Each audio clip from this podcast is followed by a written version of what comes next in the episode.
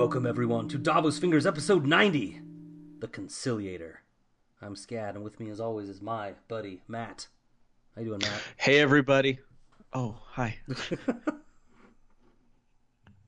Threw you a curveball. That's twice, man.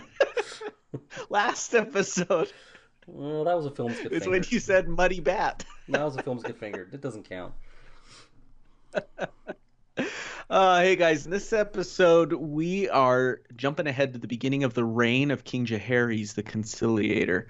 That's found in the Fire and Blood chapters Prince into King, the Year of the Three Brides, and part of a Surfeit of Rulers. Okay, now this is a little weird. I, I those who listen closely to the cast know how we're doing this.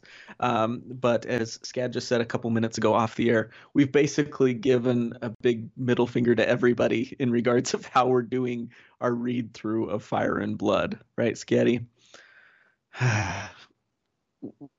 Yeah, I mean, it was well intentioned. it all started. I think it was my idea, so I'll just No. apologize. I wanted to do the novellas. No, I did too. because they came out Yep. first, and then you know we. I think it was Beth pointed out. He's like, you know, It's all in there." Fire and Blood, right? We're like, no, we didn't know that. Fine. See, Thanks yeah, it was well intentioned. We're completionists.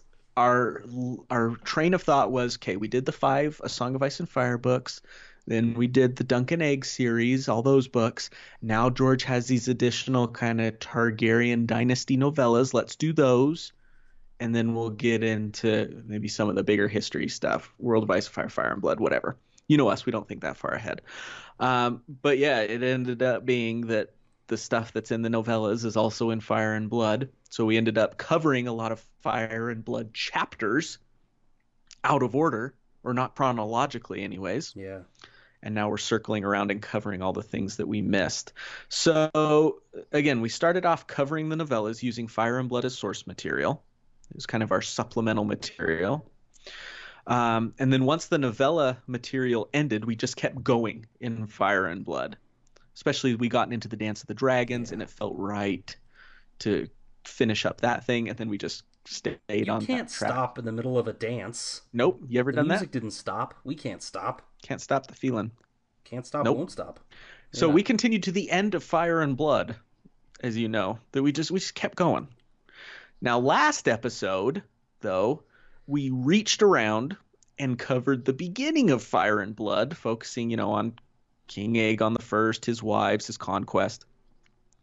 But next in the book came the reign of reigns of Aegon's sons, Aenys and Maegor. But we already covered that in our episode Sons of the Dragon, which was episode 81. So we're skipping over that, and now we're going to Aenys' son, Jaehaerys. You got all that? Oh boy. Yeah, if you want to catch, if you want to catch yourself up, just go back to episode eighty-one, Yep. and you can get all the events leading up to this episode, and kind of remind yourself. hmm Bonus Yeah, listening. Um, it was a good episode. I re-listened to it. Mhm. Yeah, bonus listen for you. hmm Yeah. But uh, yeah, that'll that'll get you in the headspace for where we are now. So apologies that it's kind of out of order, but we're gonna get all of it. We're kind of coming back through, and hmm um, So if you Yeah. yeah, if you want to get That's this all chronologically, listen to episode 89, then listen to episode 81, and then continue with this episode. You'll be right there. Cool. All right. yeah. Okay. Um, what next? We got uh, we did a we did a films get fingered, Matt. That was a lot of fun. So much fun. I really enjoyed it. I did too. We went to some real depth on on Kevin Smith's first and perhaps seminal work, Clerks. hmm and uh, man, we, we we covered a lot of a lot of depth on that thing. I I really enjoyed it. I, I came I came away with that with a new appreciation of the film after talking to you about it. Me too. So, Me too. Well, it's good. Scad and I have always loved character-driven storytelling. It's kind of what's kind of drawn us together is that that way of telling a story, and uh, so we both naturally gravitate to stuff like that. And Kevin Smith films are, well, the good ones, anyways. Which people have different definitions of what makes a good Kevin Smith film, but uh, yeah. it's rife with that character-driven stuff. and uh, it was fantastic. Well, and relatability too is guys. one of the things that I came away with. Yeah. Right is like it's inane and silly and gross sometimes and and over the top weird. But it's all of us. But in the end, when you look at the characters, it, you find yourself you find them to be relatable. In almost almost every character, you can find something that you can relate to. Yeah. Right? There's a little yeah. bit of Dante, a little bit of Randall. Yeah. All of them. Anyway, if you're uh, interested in that, check out our Patreon. That's uh, that's there as long as uh, reviews of several several films we've got out there. I think we did uh, Indiana Jones, mm. uh, uh, and the Raiders of the Lost Ark about a year ago. We've done all the pretty much all the Star Wars uh, films that have come out in the theater recently. There, a bunch of Marvel movies. So check it out if you want to check out some films get fingered coverage from us. Go check out our Patreon. Yeah. Anyway, uh, another Patreon announcement. Uh, we're gonna do a hangout real mm-hmm. soon. We're that we're still a little hazy on the details. We're trying to figure out the exact time. We're actually gonna be reaching out to our patrons and finding out what time might be best. Um, we learned a little bit from our last hangout, but we don't have a date yet. But it's coming very soon. Uh, we've got some takeaways to, to do in the next week to figure out exactly when we can do that. Hopefully, sometime in December. Um, so keep look keep keep keep an eye out for that. Yes, sir. Um, we also kept our eye out recently uh, for the new Star Wars trailer, which we got. Right, Scad? That was. It was hard. It was hard to miss. We didn't have to keep an eye out they, too hard. Yeah, every media outlet ever was shoving it right in your face as soon as the the trailer dropped. Um, did you enjoy it? Yes. Mm-hmm. I'm excited. I've been trying since I don't want to bag on Last Jedi too hard, but since Last Jedi, I've been trying to keep my expectations in neutral, right? Tempered. Just keep it, yeah, mm-hmm. a very a very low rumbling engine, right? That's ready to roar to life if if uh, occasion gives it so. Um, it, it, looks beautiful. It looks gorgeous. The scenes uh, that have been chosen and set, and the, the artistry. I'm sure it's all you know computerized, right?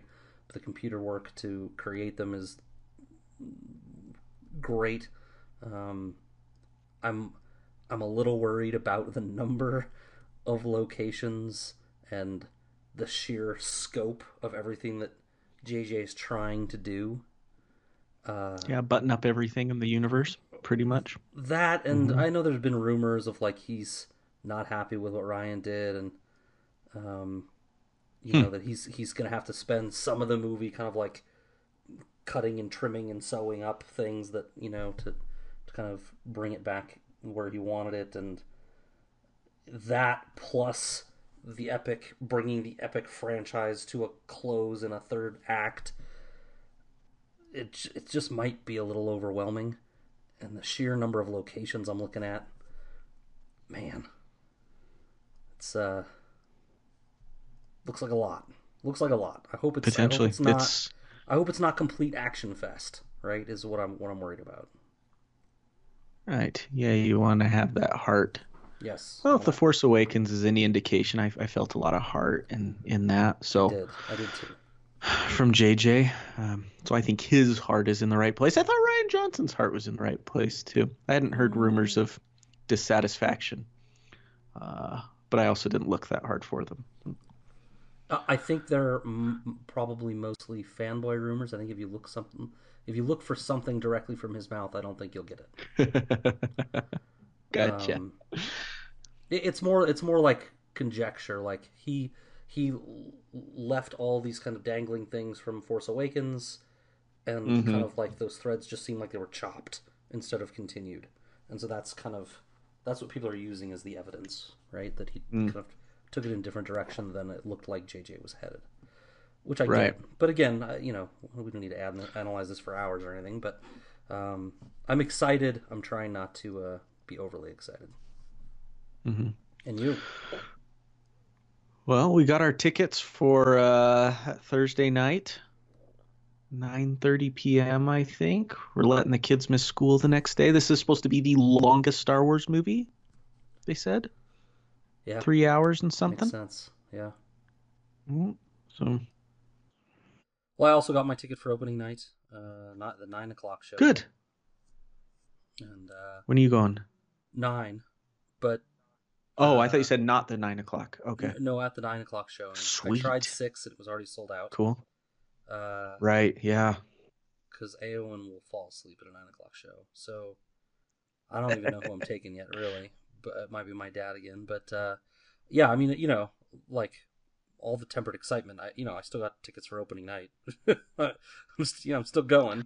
You know, Tell you what, guys, if you can find your way here, Scott will take you to Rise of Skywalker. yeah. First one to call dibs gets to go. Uh, you know what? If somebody came and did that, I would take them. I'll be like, I'd be like, sorry guys, if I had promised it, I would, I would go back on it. There are people I think that listen to us that would that would do it. No way. I wouldn't put it past a couple people. I wouldn't put it past them. An evening with you? Are you kidding me? I- can't pass that up. Anyways, podcast. Yep. so we kind of covered this already. No Davos after dark this time. It's everything's on the table because we're all out of order and out of sorts, and this is a history anyway. And really, its value partially is how you can project it forward to, uh, you know, the main series. And um, so yeah, everything's on the table. No spoilers. No Davos after dark. And as always, if you want to uh, reach out to us, we'd love to hear from you. So you can find us at davosfingers.com. Our email address is wearedavosfingers at gmail.com. Twitter handle, of course, is at davosfingers. You can find and like us on Facebook. You can also learn more about our Patreon program at patreon.com slash davosfingers. Speaking of those Patreons, Patreon patrons on Patreon, Mhm. uh, we're gonna do a, a little Mhm. shout out here uh, to those of us at the dirty cab driver level and up. Uh, we'll start with Lady Fat Ass Red, Thank you, Jeff H., Archmaester June, Healer of the Lesser Poxes, Jeremy L., Jamie K, Honorous, Calling You, Alexander G., Gib, Gene, Ghost Chase Killer, the Bard of Legends, Aaron M., Cat Spearborn. and Mr. J, the red shirt in black. We also have at our reach around level B Word, the Queen Beyond the Wall, And at the Team John level, Misa, the Queen of Gifts and Beauty. Thank you guys. Thank you for the support, everybody. Let's jump in, man. Yeah, let's do this. So, uh, with us doing the jumping around, I'm just I just wrote a quick summary that uh, will catch us up. Okay, so hold on tight. The good thing about this point in Targaryen history is we don't have all these crazy family lines and cousins and uncles and brothers and half brothers and sisters and half sisters. It hasn't really happened too much yet, so it's a little easier to follow. But look alive, true believers. It's summary time. So Aegon, along with his two sister wives, had two children. Aenys with his younger sister, Rhaenys, and Maegor from Aegon's older sister, Visenya. And in that order, Aenys first, then Maegor. When uh, Aegon died in 37 AC, Aenys ascended to the throne and ruled rather unspectacularly until 42 AC, five years. So succession-wise, the throne should have passed to Aenys' son Aegon, but through some tricker, tricky maneuvering that I'm not interested in covering here, the Dowager Queen Visenya planted her son Maegor on the throne. Little tricky trick. His reign of terror lasted six years, during which time he killed two of Aenys' sons, the aforementioned Aegon and also Viserys. He also sent Aenys' widow Alyssa and her kids, Jaehaerys and Alysanne, her oldest Rhaena, who was the widow to Aegon, would join them later, into hiding. Um, supported by fed up lords, chiefly Rogar Baratheon, 14 year old Jaehaerys put forth his name as the rightful king of Westeros, and it looked like more fighting was going to happen over this until Maegor's death, literally at the hands of the Iron Throne. Jaehaerys was then declared king, and a hope for a better Westeros was restored to the realm. Whew. Yeah, it was, and we're going to dive right into that uh, that hope and how it springs or limps forward, because there there's a little bit of settling the realm that had to occur, right? Maegor's reign, again, if you go back and listen to episode 81 or just read the section of Sons of the Dragon again, it was a disaster. Matt, I think you got a quote for us. Yeah. Um, in the later years of his reign and during the reign of his successor, Jaehaerys was called the Old King for obvious reasons. But Jaehaerys was a young and vigorous man for far longer than he was an aged and feeble one, and more thoughtful scholars speak of him reverently as the conciliator. Archmaester Umbert, writing a century later, famously declared that Aegon the Dragon and his sisters conquered the Seven Kingdoms, or six of them at least, but it was Jaehaerys the Conciliator who truly made them one. So it's that making them one that uh, we're going to cover really for the next few episodes of, of this mm-hmm. podcast. Um, so let's just jump right in from where where Maegor died. The realms of mess when Maegor dies. That's the easiest way to say it. He was impoverished, shrouded in war, and the primary religion, the Faith of the Seven, is basically an open rebellion against the crown. Uh, there's a bunch of splinter groups, and not everyone is bought into the war, but basically it's the crown against the faith. Uh, mm-hmm. It's not exactly the tailor made situation you want for a 14 year old king with no experience. Now, we all know what happens, but you, you have to imagine that at the time, the realm was as nervous as a long-tailed cat in a room full of rocking chairs uh, when they saw who was coming up next as king. It's a kid. It's a kid. It's not going to help with stability. Mm-hmm. And it isn't like there weren't options. Matt, Rhaena, uh, the eldest child of Aenys, is alive. She and, is and she and Aegon the Uncrowned also have two daughters. Aegon the Uncrowned died. Again, reaching back to that episode, uh, he died challenging Maegor um, on his dragon, uh, killed by Balerion and, and Maegor in the skies. Dude uh, tried. He, did try. Really more on that later. Um, they have two daughters uh, that lived on. They're young, uh, Aerea and Rhaella, but all agreed in this moment, even Rhaena, that Jaehaerys was the best option they had in the moment. The girls were too young, and Rhaena herself kind of didn't seem to want it in that moment.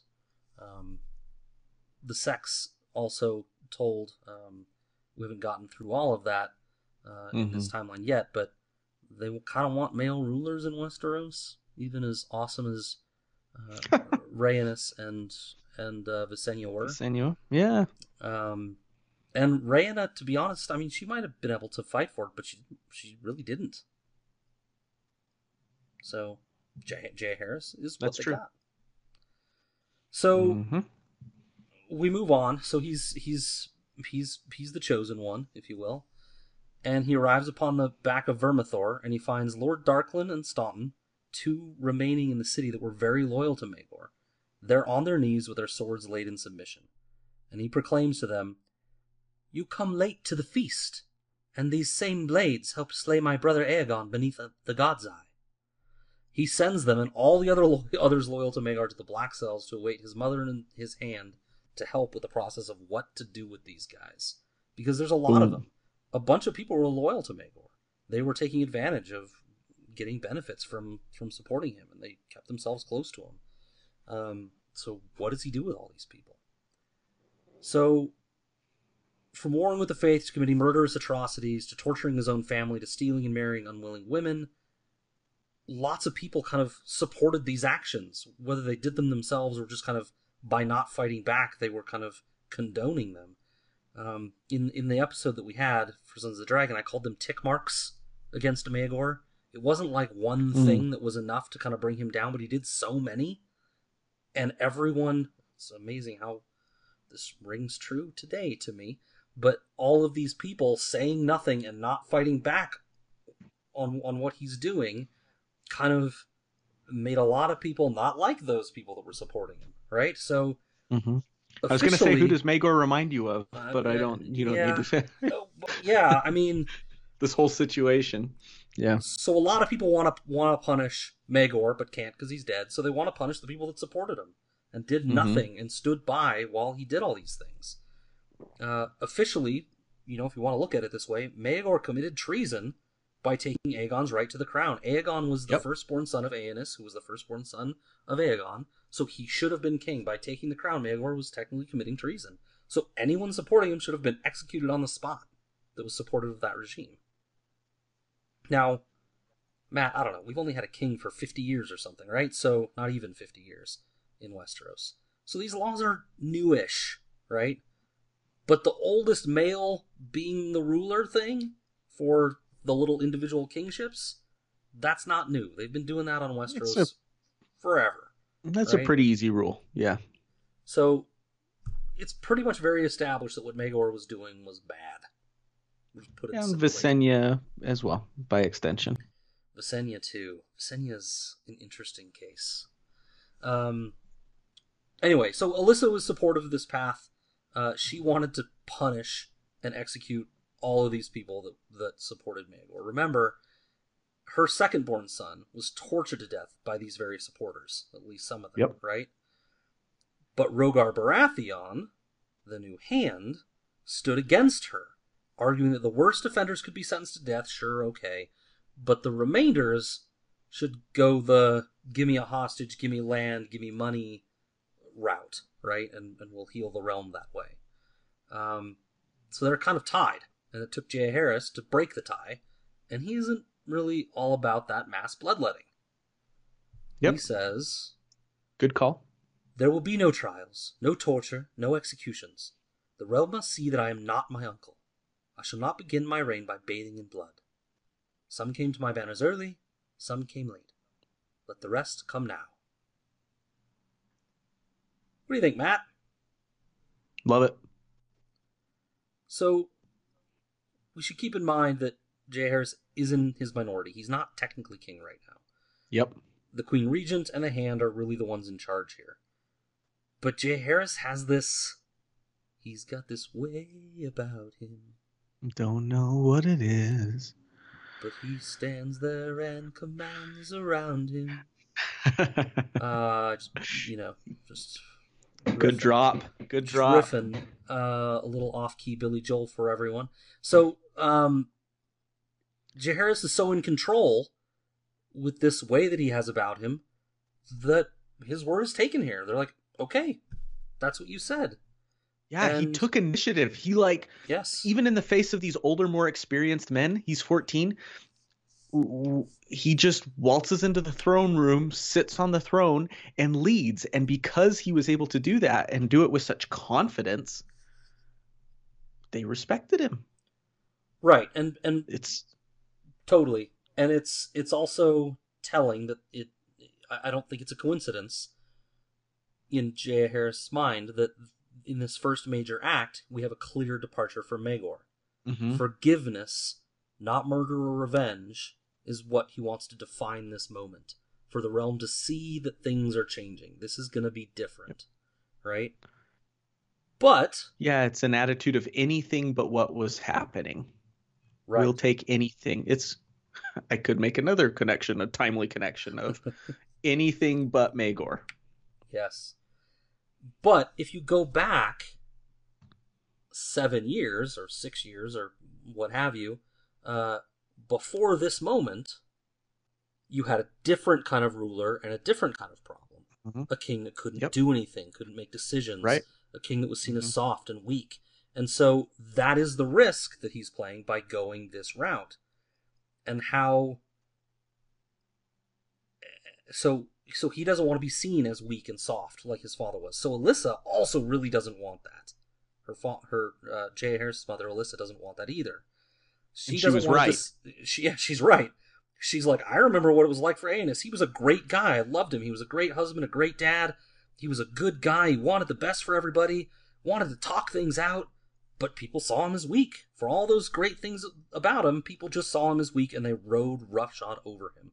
So she doesn't want to dissent with what Jaehaerys wants because she thinks that could make people think that he's weak. So she's like, all right, okay, no revenge, no, you know, no executions, or at least not, you know, not executing everybody. And the people in the court will see Jaehaerys in his first moment in command, in control. And that convinced her. Yep. He couldn't be seen to be too much like his father, and the action itself makes him seem not too much like Maegor, a little middle road, Mhm. right? middle road perfectly. Yeah, he he wa- he towed that line perfectly. Of yes, he's erring on the side of of mercy, but he's doing it so confidently and so decisively that it still commands respect. Well done for a 14 year old kid. Yeah. I have a note here that, and I, now I can't remember where in the text it says it, but I have a note here that Rhaena was a bit of a dissenter. I think maybe she wanted more punishment. Uh, yes, that's that's right. So yeah, it wasn't very good, but she wanted more people punished because again, her husband, Aegon, died, right? The uncrowned. Yep.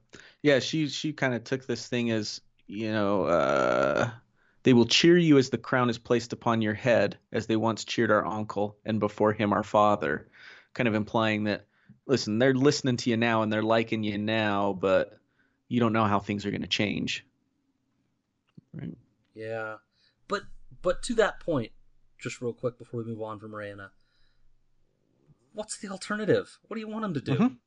Yep, exactly. It's like, all right, you're bitter about it, and okay, I get your point.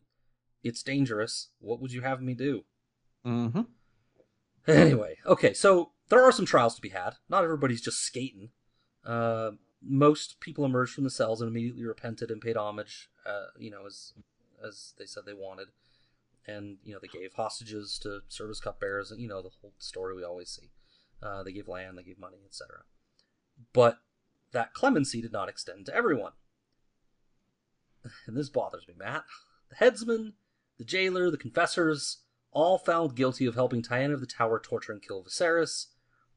Their heads and hands were sent to Alyssa, who was appeased by the measure. They're just doing their jobs.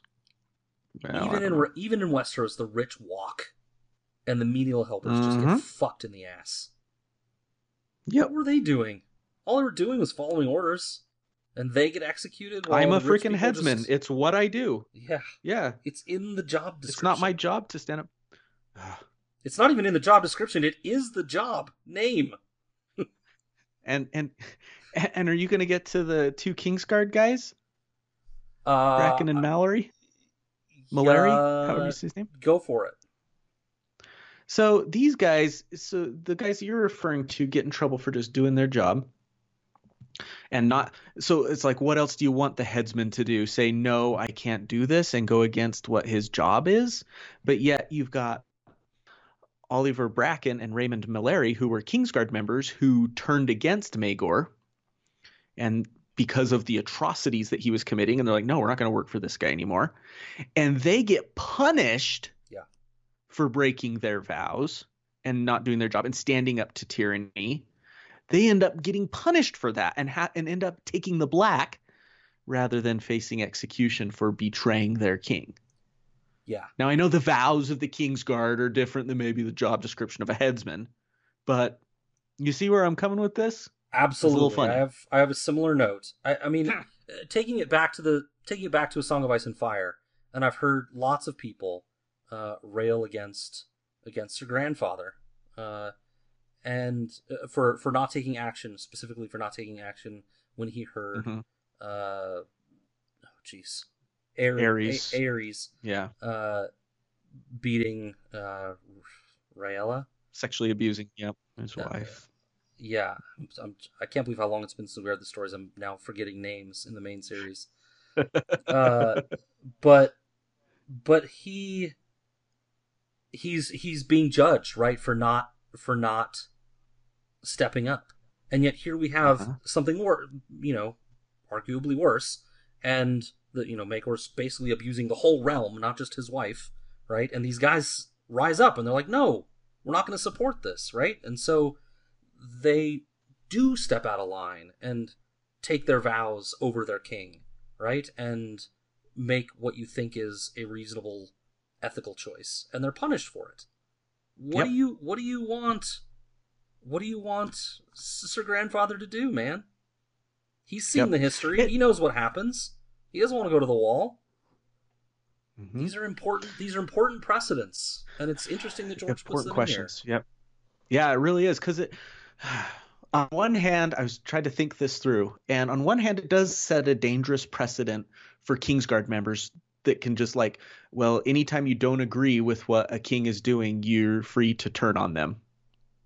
There's a dangerous yeah. precedent there, right? There is. But but when the king is obviously doing the types of things that Maegor and Aerys are doing. I know that that line can be fuzzy for some people, but I feel like sexual abuse of the queen and some of the terrible things that Maegor did on the daily.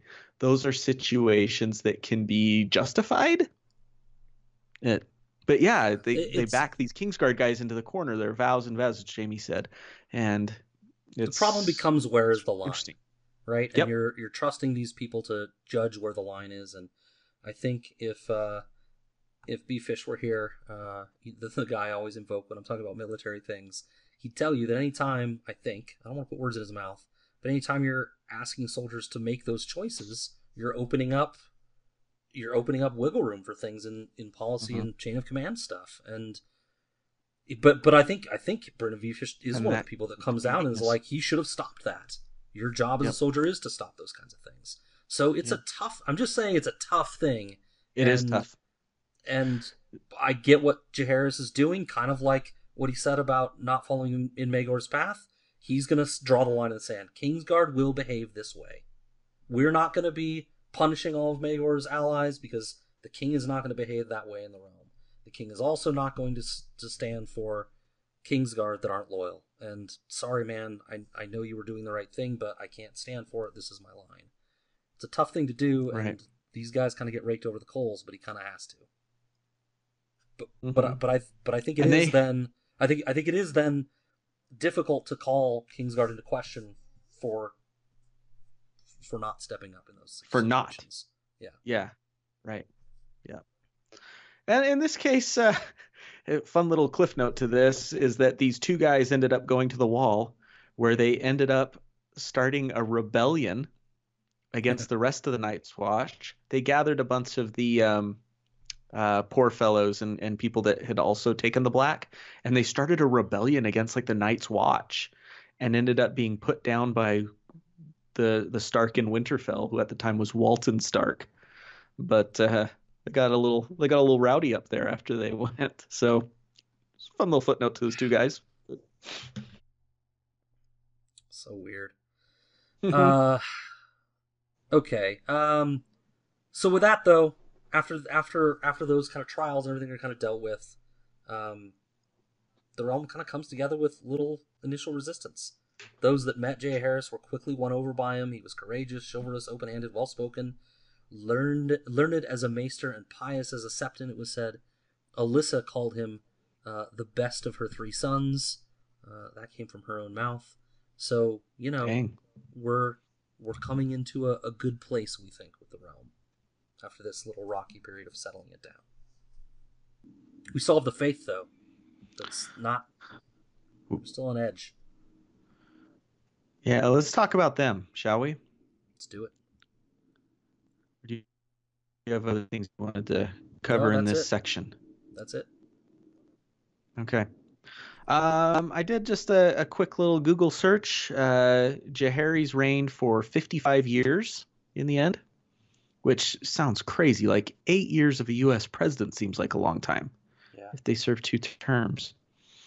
Um, but uh, Louis the Fourteenth of France is he had a 77 year reign,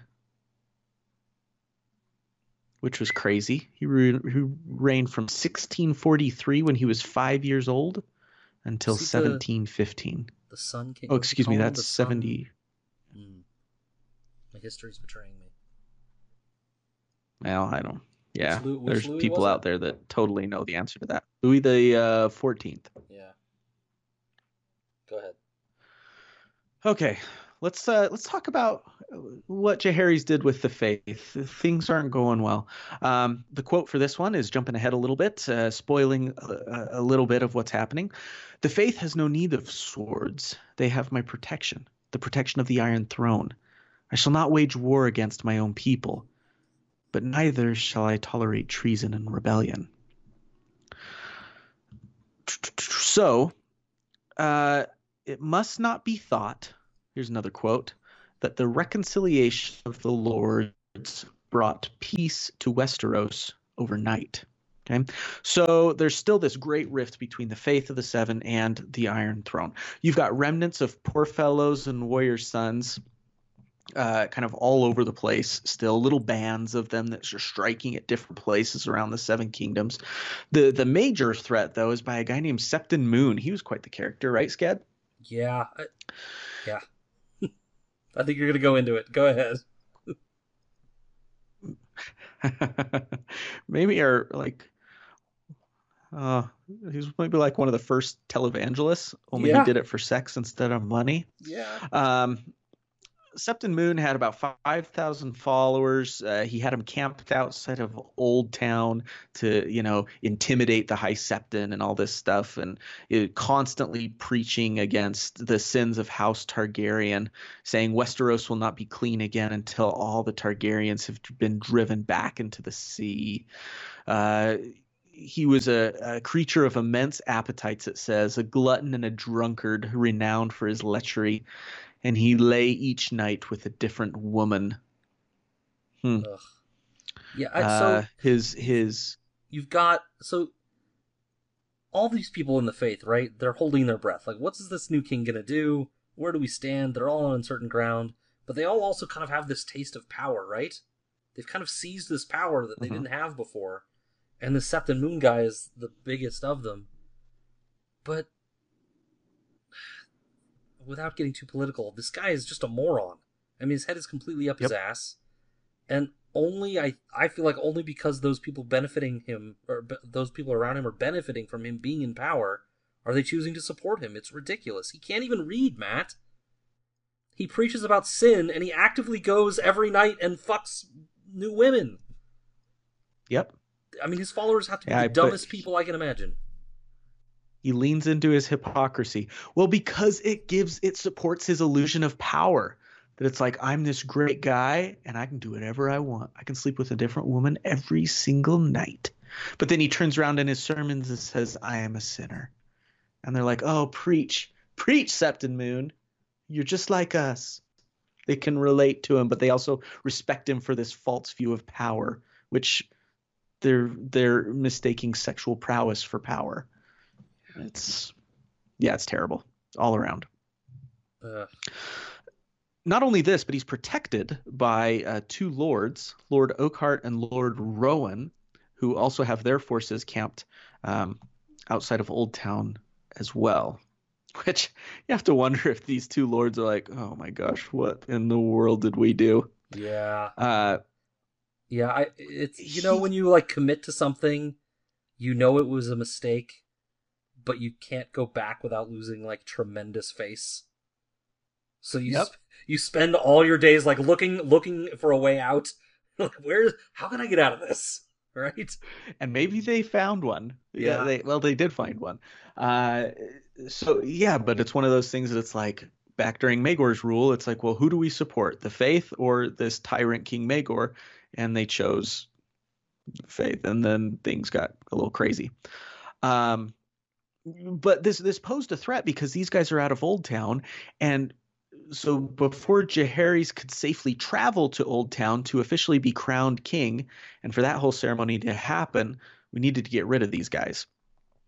Uh, and opportunity presented itself. The text says, "Mayhaps the gods were listening," and Septon Moon ended up being murdered in his tent by um, a woman who had shown up to. What did the text say? I didn't write it down, but to seek his seek his assistance or his Well, help or something like that. The theory everyone- goes that Septon Moon could basically bless your vagina and your uterus uh, to allow you to have kids and stuff, right? To make children. You, Yeah. right. You could So make a barren seeking- woman fertile, Right. She went Mhm. seeking seeking that kind of help. seeking a miracle Mm-hmm. that he could provide. Uh, long story short, she she gave him poisoned wine and slit his throat. Like double, double. Really wanting him dead, right? yeah, Um, I'm not just gonna go with the poison. We're gonna slit your throat too. both. Uh, so the, she goes running out. They never found her, never caught her. He died. Um, a lot of other stuff happened that I'm not too interested in, in talking about. Maybe you are, Scad. No. But uh, there's there's the, the whole motive of, of who killed him. Did so, did the crown send someone to kill him? Did, you know, King Jaehaerys' people send someone? Uh, was it um, Lord Hightower in Old Town? He was afraid to sally forth and actually fight these people because he was worried about fighting against pious, the pious, even though these guys are as far from pious as you can be. yeah, Um, I have I have I have an alternate feeling on House High, House Hightower as I always do. Um, Biden well, this for- time. yeah, first of all, let's say it's just too bad that Rogar didn't take his army and run through these people because if he had, he would have raised the average collective IQ of Westeros by about 100 points if he'd have just swept the field of all these idiots.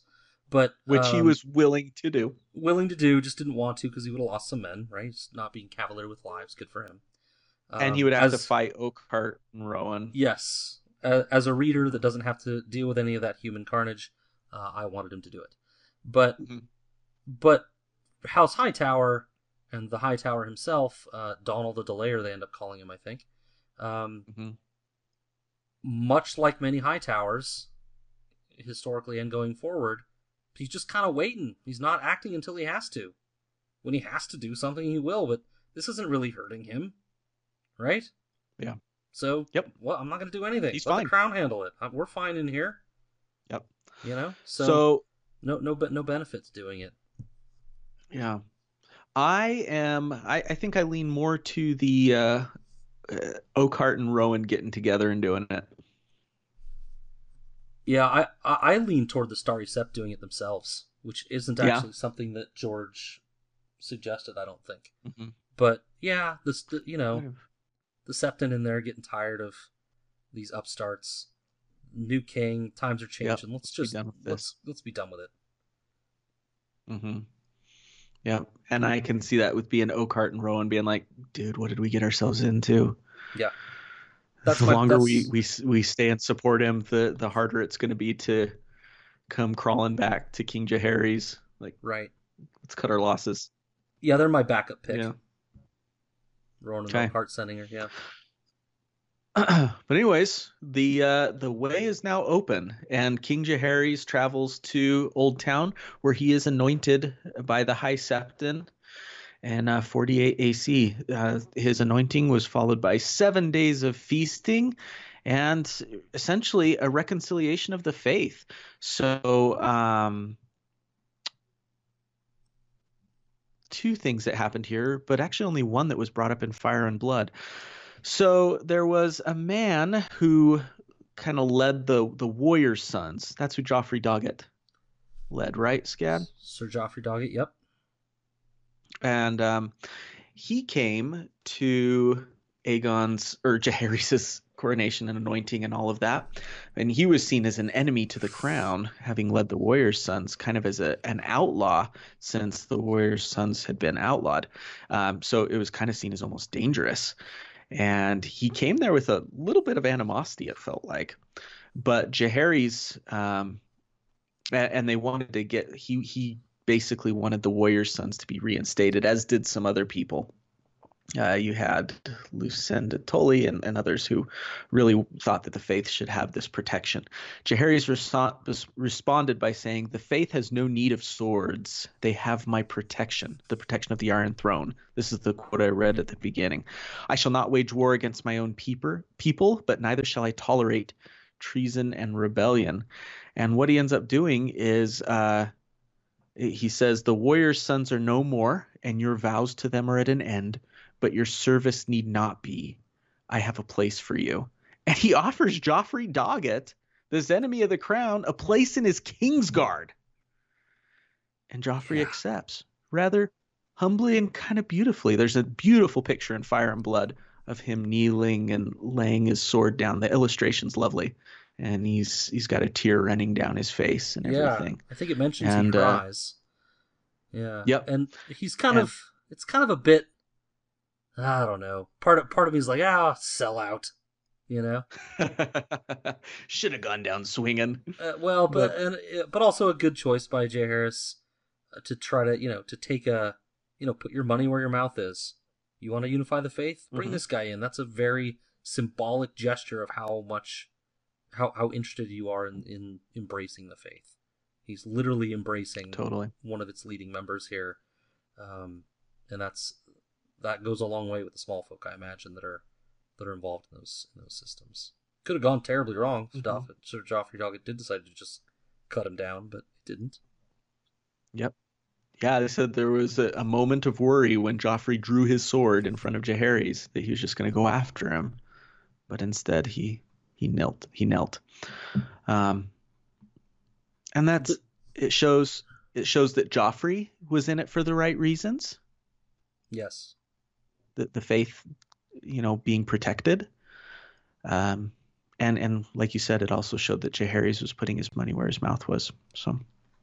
Yeah, I mean, it depends on what you mean by like uh, the right reasons. Uh, you know, I mean, mostly what they're fighting against. I mean, in the end, it became about butchery and betrayal and things like that that Pangor was doing, but originally it was just about bad marriages, right? And which you know, incest is not great, um, Mhm. but it's kind of part of the time for this story. So you know, it's that whole conflict with the faith is it's complicated. Um, it's touchy. Yep. but you know, he stuck by his principles to the end, which is which is but good. in the end, yeah, he's he's he's doing okay. The faith is in good hands, apparently, with the Iron Throne. This Jaehaerys guy seems all right enough that he's bringing me in. Yeah. Then I I can be okay with this. I can get behind this. Um, it's interesting. Fire and Blood kind of almost gives the impression, at least to this reader, that that would kind of and at that point conciliation had occurred. Uh, it glosses over a part that, that's actually in the world of Ice and Fire. That it's kind of weird because usually it's the world of Ice and Fire that's glossing over everything, and Fire and Blood gives greater detail to. yeah, But the world of Ice and Fire actually mentions that as part of this reconciliation, um, Jaehaerys dispatched Septon Barth, who was his friend, to Old Town to speak with the High Septon, and it was Septon Barth and the High Septon that negotiated back and forth, and it says in the in the book began to forge a lasting agreement, an agreement for the last few stars and swords putting down their weapons and agreeing to accept outside justice. The High Septon received King Jaehaerys' sworn oath that the Iron Throne would always protect and defend the faith. And in this way, the great schism between crown and faith was forever healed. interesting, So, interesting. Yeah, that that, that goes. That that's I like that a lot better with that detail. I mean, just refusing to reinstate the swords and stars, uh, as the poor fellows and warrior sons are called, um, feels feels not embracing. But if if they had discussions and kind Mhm. of went through it all, that that seems better. Right? And of course, we'd It's be interesting that that's in the world of Ice and Fire. Yes, yeah. Ice and Fire is usually World of Ice and Fire is usually much lighter on the details. Mhm. Also, just we'd be remiss if we didn't point out that Cersei undoes this in a Song of Ice and Fire. Yes. It'd be really interesting to see what effect that has. You can kind of already see it happening um, if you're looking closely in the story. Uh, you know, know your history, kids, because she's gonna rue this. I guarantee it. Oh, Cersei, I miss her. You're alone. I miss, I miss Cersei. I miss the Re- crazy. I loved Reading her chapters is mania, and it's exhausting. and to me, it became entertaining. I loved know. it. I To loved some- reading yeah. Cersei's chapters. Some. But I could see the the mania. hmm But can you imagine when when the girls gone canon have to go through the Cersei chapters, like doing them Oh, like one after another? It's gonna be. I will have to. uh It's gonna be can't miss listening, They will be in my thoughts. Yep, as you all are. So, the king departs Old Town for King's Landing. Now things are official. Uh, his sister Rhaena stayed long enough to see him be crowned, and then she returns to Fair Isle, Lord Farman's castle. Uh, more on her later. Um, it does point out something kind of interesting here, just at the end of this section, that Queen Rhaena ditches her her daughters and goes to Fair Isle by herself and leaves her daughters Um, who takes care of them officially? Just the people at the Red Keep? Yeah, I guess they're part of the royal family. I imagine Alyssa's she's under their grandmother. Yeah, I imagine she's under they're under protection by Alyssa in the household. Yeah. Ah, it just bugs me. Yep. I'm dealing with kind of a an issue in our family to not get into too great a detail where not in my immediate family in my expen- extended family where there's been some abandonment by a mother of small children and so i'm especially sensitive to things like this and it very much upsets me that she just ditched her daughters but whatever it's fiction um, but kind of interesting before it said that the twins, these two twins, have been mirror images of each other in appearance, but not in temperament. Rhaella was said to be bold and willful, a terror to the septas who had been given charge of her. Now, Rhaella had had been given to the faith. She was going to, um, she lived in Old Town and was eventually going to become a septa. Uh, Aerea, her twin sister, had been known as more shy and timid, much given to tears and fears uh, frightened of horses, dogs, boys, men with beards, dancing, dragons, anything. So, but what happened was on their way back to King's Landing, um, you know, Rhaella stayed at Old Town and Aerea went back to King's Landing, but it seemed like their personalities had completely changed. Scott, what happened? Yeah. Uh, Rhaella it's was like all of a sudden Trap. the quiet one. Yeah, that's exactly what with I thought of. And Aerea was the the bold one. Yeah. Uh-huh. Uh-huh. So obviously, what happened is they switched the two kids. Um, said you afterward, think- the, you, you said they switched the two kids. You think someone did that, or you think they just did it? I wonder if the two girls did it. Now they're only like six or seven years old at this time. Yeah. And I've got a six year old, and I can't imagine him thinking of Yeah. that. Yeah, it's But- George once again, kind of taking the taking the ages of the kids out of the out of the equation, just Uh-huh. allowing them to succeed. Uh, Now it, it could have been someone like Alyssa, or maybe even their mother, Rhaena, um, because where these girls stand is they're next in the line of secession. If Jaehaerys goes, they're next in line, and Rhaella, being a little bit more bold and willful, would be seen as a better ruler than the more timid Aerea, and so switching the two of them and putting Aerea over to become a septa and Rhaella grooming her for potential leadership one day maybe makes sense. But- the way you just put it there made me think of maybe it's Rogar doing it, because he he is kind of in the next sections, as we'll see, kind of focused on making sure there's an heir in place and uh, Right. the realm to rights and he might have Uh-huh. just kind of pulled a little switcheroo himself and been and uh, this is a change Good that point. I would think the kids would both have been amenable to. Um, Yep. So Oh, yeah, he might have just been like, "Hey, what do you guys think about this?" and just done it Yep. um, without Mhm. telling maybe others. But it's also it's it stretches it stretches credulity, right? I mean, you know, you know these kids. I mean, you know them at least a little. It's not, you know, I'm married to a twin. You you can tell them And I've got apart. twins. Yeah. well, yours are yeah. They don't Yeah, look exactly like, but yeah, but but you can tell them apart. It's not. It's it strains. It strains. You know, suspend your disbelief, I guess. But Well, but it's one of those things too, Scad, that it's like people know, but they're not going to say anything, yeah, maybe. right? Yeah. Everyone just kind of accepts it. Yeah. Right. Everyone in the king and queen's party, anyways, they're like, well, this is just how it is. Yeah. But Yep. Uh, and I think that's okay. So we close it out within a moon's turn of being crowned.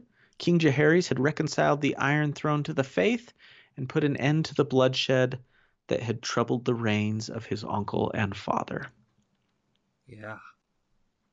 So, footnote: uh, all the poor fellows, um, rather than executing them, uh, Jaehaerys gave the option of joining the Night's Watch, which they did. Indeed. Indeed, he did. Most of them. Yeah. All right. Well, let's let's roll then. Let's roll ourselves right to two weddings and an orgy. Yeah. hmm Yeah. You got a quote for Uh, us? yeah. Yep. The 49th year after Aegon's conquest gave the people of Westeros a welcome respite from the chaos and conflict that had gone before. It would be a year of peace, plenty, and marriage, remembered in the annals of the Seven Kingdoms as the year of the three brides. You said annals. I know. Did you catch that? Or- Anal three brides. First of all, 69. Rhaena Annals, gets okay, hitched. guys. Annals. Annals. I know how to pronounce it. Rhaena's getting hitched, everybody. What do you do when conflict is over and you're no longer handcuffed to your crazy uncle through marriage? You Marry who you settle! Yep. you settle for an easy life and an unthreatening marriage far away from the prying eyes of your crazy family. Uh, that's what Rhaena does anyway. And I, I, I can't say that I blame her really. It's hard to remember though, Matt. Just just from memory, how old do you think Rhaena is here? Oh gosh. Um, twenties. Twenty six, but she feels a lot older, right? Yeah, she's lived a lot of life. She's been she's done a lot. Twice She's- widowed. Yep, twice widowed. One of them forcefully married, right? Uh, Mhm. You know, lost her one of her best friends and husband to a rebellion. Has been away from her family for much of her life. Um, been riding a dragon since she was, you know, basically well, not a toddler, but a young girl. Um, she's she's lived a lot, as you put it. Um, anyway, her choice for a spouse is Andro Farman Mm-hmm. uh, a man 17 so not really even a man um, he's about as boring as as his name sounds um, the wedding is lightly attended notably missing her her aforementioned family uh, there are a lot of her old friends around samantha stokeworth and elaine royce her new bestie alyssa farman um, but but not a whole lot of other people it's mostly lannisters and and, and westermen now royal marriages are usually kind of a big deal and used to create relationships and forge alliances. This is all tale was old as time. Everyone knows this stuff. But they're used to forge alliances, right? To create strength in the realm, to embolden relationships, and do all these things. But Rhaena didn't even ask. She just Nope. she just got married. Yeah, she's done with with this uh, doing what she's supposed to thing. Exactly. She's got a mind. like she's Prince 26 Harry. now. Yeah, Prince. Sure. I don't follow it. Does it, is that a? I guess that's a thing. It's with Me-. Megan. Somebody. Megan. Uh, Meghan Markle. that one. Yeah, I don't I don't know it super well either, but I know that like there's a growing rift that like Prince Mm. Harry's not like taking all this old, you know, centuries of tradition thing, and he's starting to do his own thing a little bit. But You better be careful because people are going to catch on and they'll be like, "Yeah, why do we even have you? yo, what's going on? What? Why are you important? This whole royal family thing? Let's get with the times, everyone, because you do nothing." All right, sorry, those people in England that are now uh, God no save the Queen. listening. God save the something. Uh, anyway, Lord Rogar is incensed. Maybe wanting to marry Rhaena to one of his younger brothers, maybe. absolutely, absolutely. Uh, for their part, though, Rhaena's siblings, Jaehaerys and Alysanne, are just happy for her. But then they might have ulterior motives. More on that later. Um. So now we after that wedding we move into a, a little just a little bit of housekeeping. Uh, Jaehaerys and Alyssa begin appointing people to serve them. Right? They got a new government. They Yep. gotta bring people in. I'll spare you the details, but they spread the wealth. They spread the wealth basically. They make sure that Maegor Maegor loyalists are represented, that the faith is taken care of, that other regions of Westeros are also represented. They kind of try to make sure everyone's got a little piece of the pie. Uh, and Being Jay a Harris, conciliator. Yeah. that's right, conciliator. He's instrumental in all of this stuff. Um, uh, it's just kind of also further evidence of how his rule is going to go. Careful, considered, fair, like you said, conciliatory. Um, but we should keep in mind the final say on all this stuff really was managed by the Queen Regent, his mother Alyssa, and the Hand of the King, Lord Rogar Baratheon. And then we get a little bit of Mhm. history about Rogar. Rogar was a beast.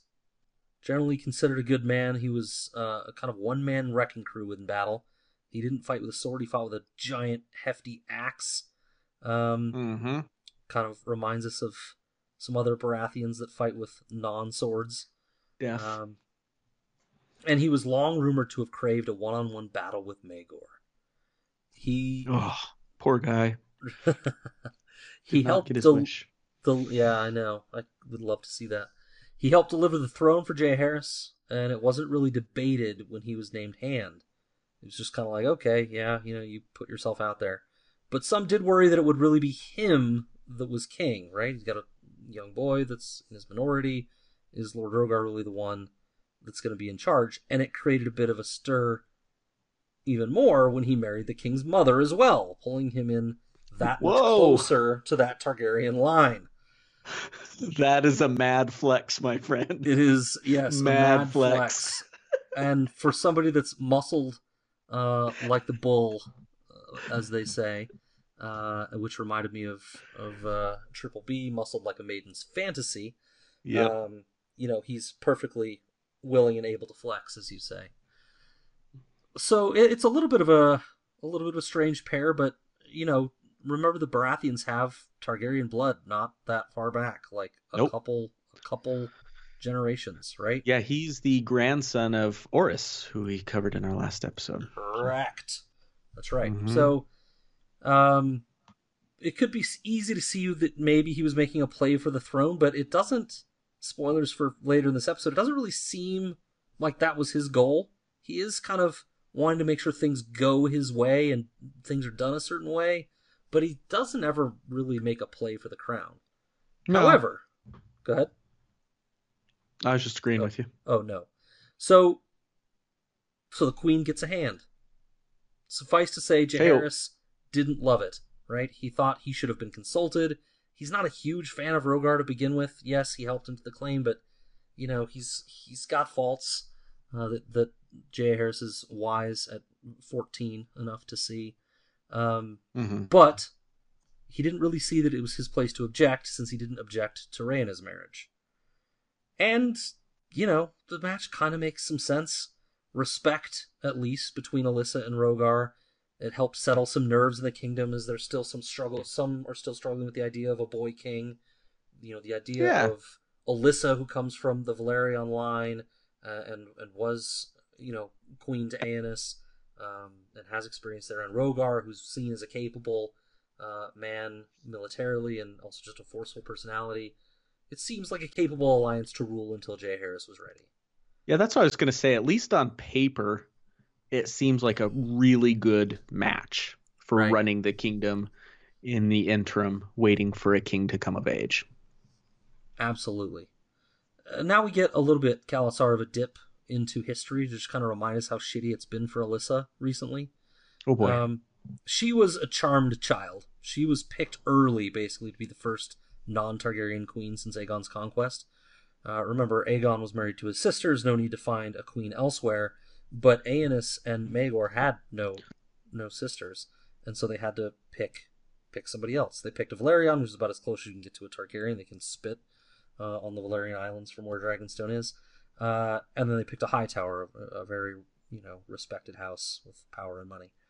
But um, so she was the first queen, and she had a great marriage, as as we kind of said earlier with Aenys. They made some lovely kids, but all hit the fan when Maegor took over. He killed her eldest son uh, when he rose up.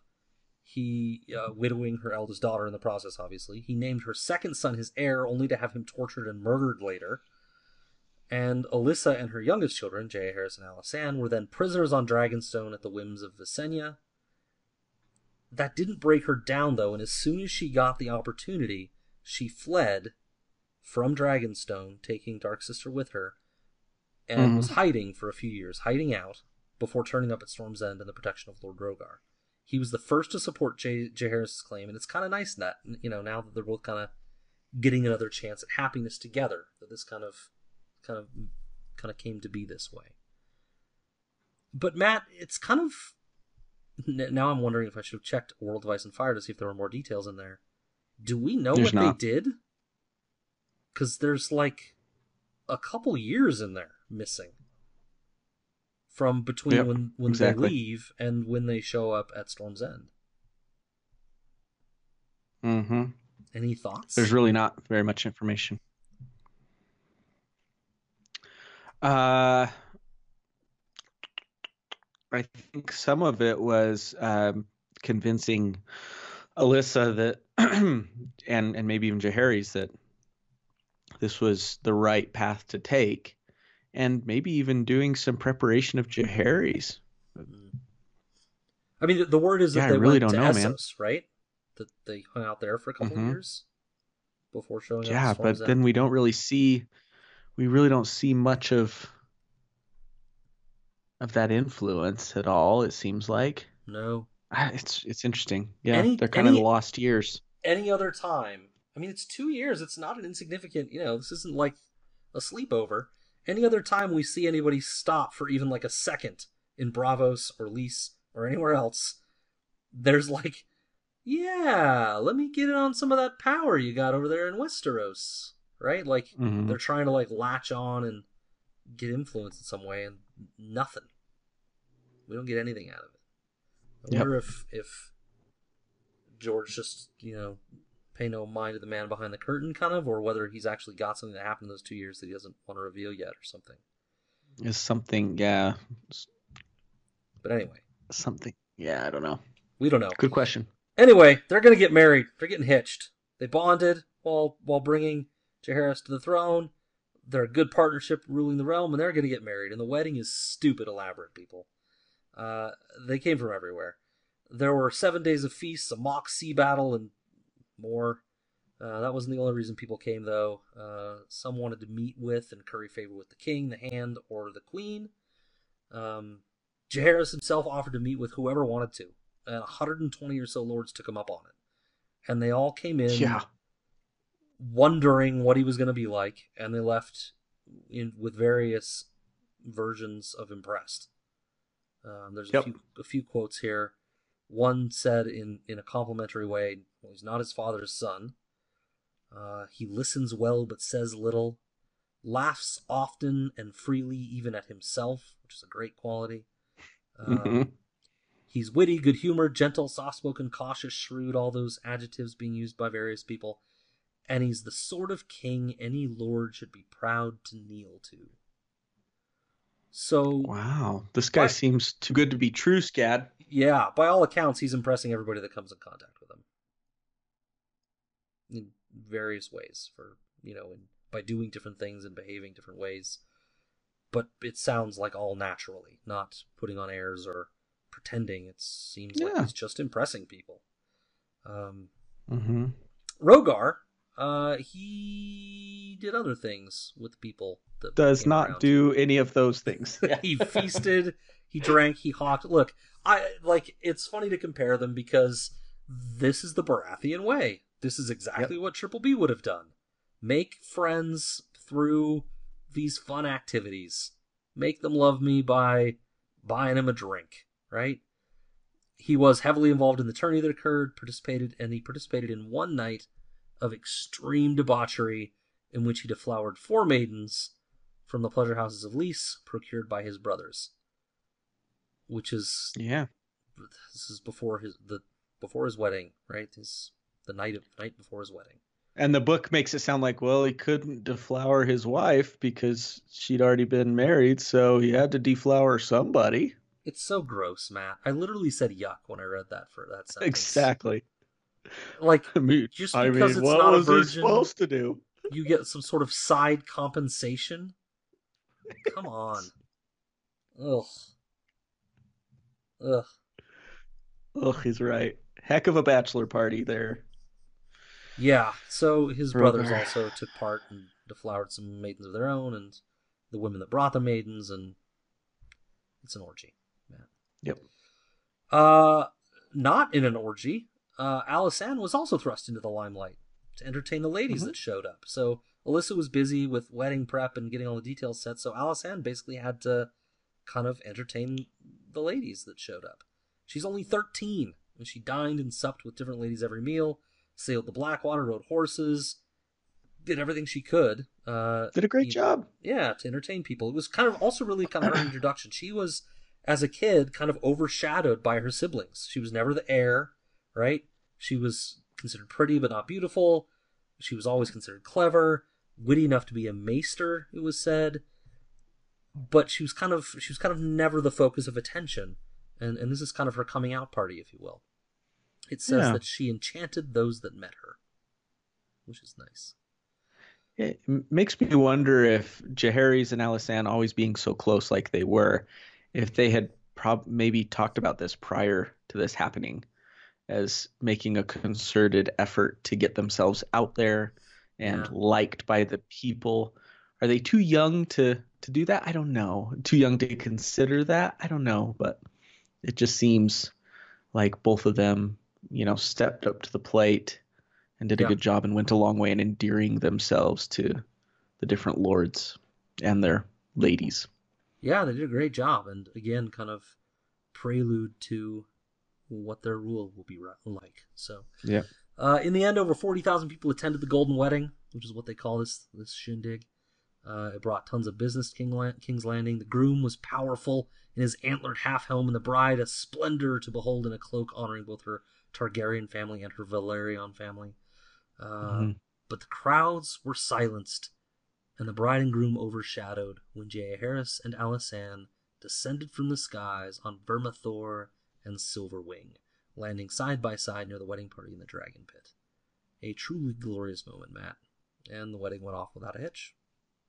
Yeah. Nothing bad happened. No one died. It's not a Dothraki wedding. It was not a Dothraki wedding, thank goodness. And I wonder too uh, if that little stunt with the dragons wasn't just, you know, a nice moment, but also remember Aegon rode around with his dragon to be like, "Hey, remember I got this guy." Just remember. Uh, just Yep. remember, back pocket. Mhm. This these forty thousand people are reminded exactly how big and powerful Vermithor is. Yeah.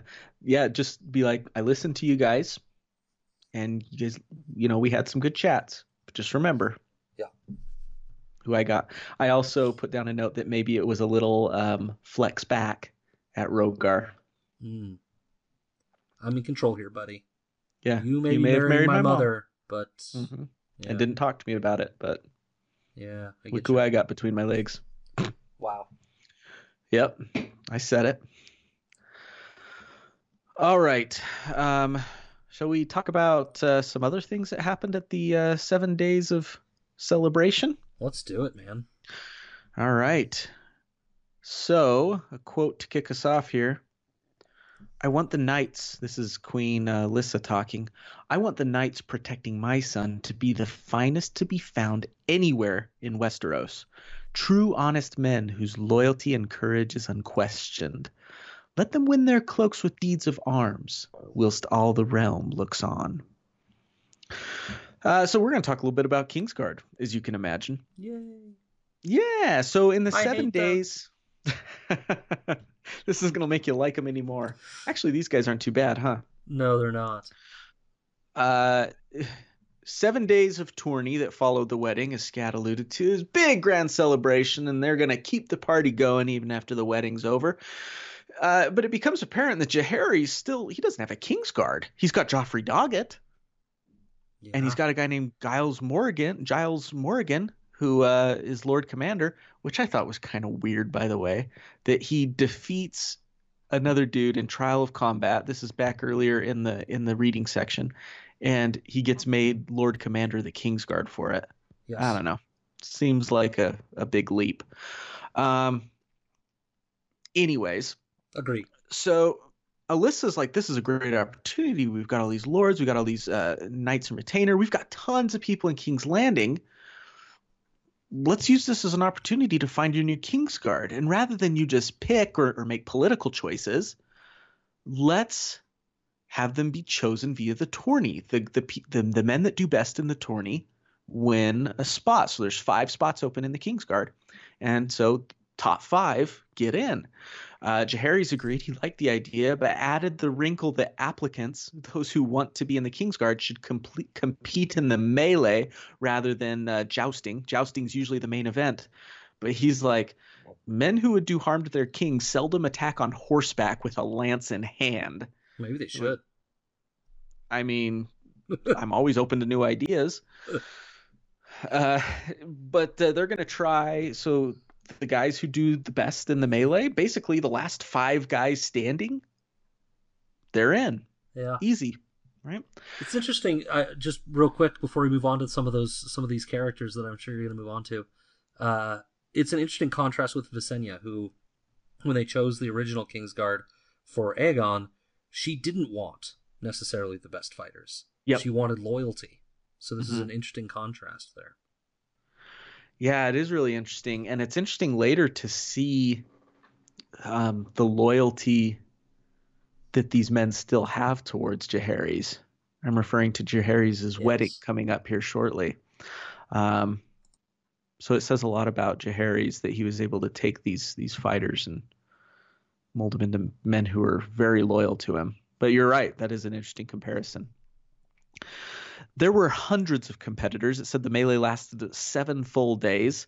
Um, the knights who remained standing proved themselves second to none in valor, chivalry, and skill at arms.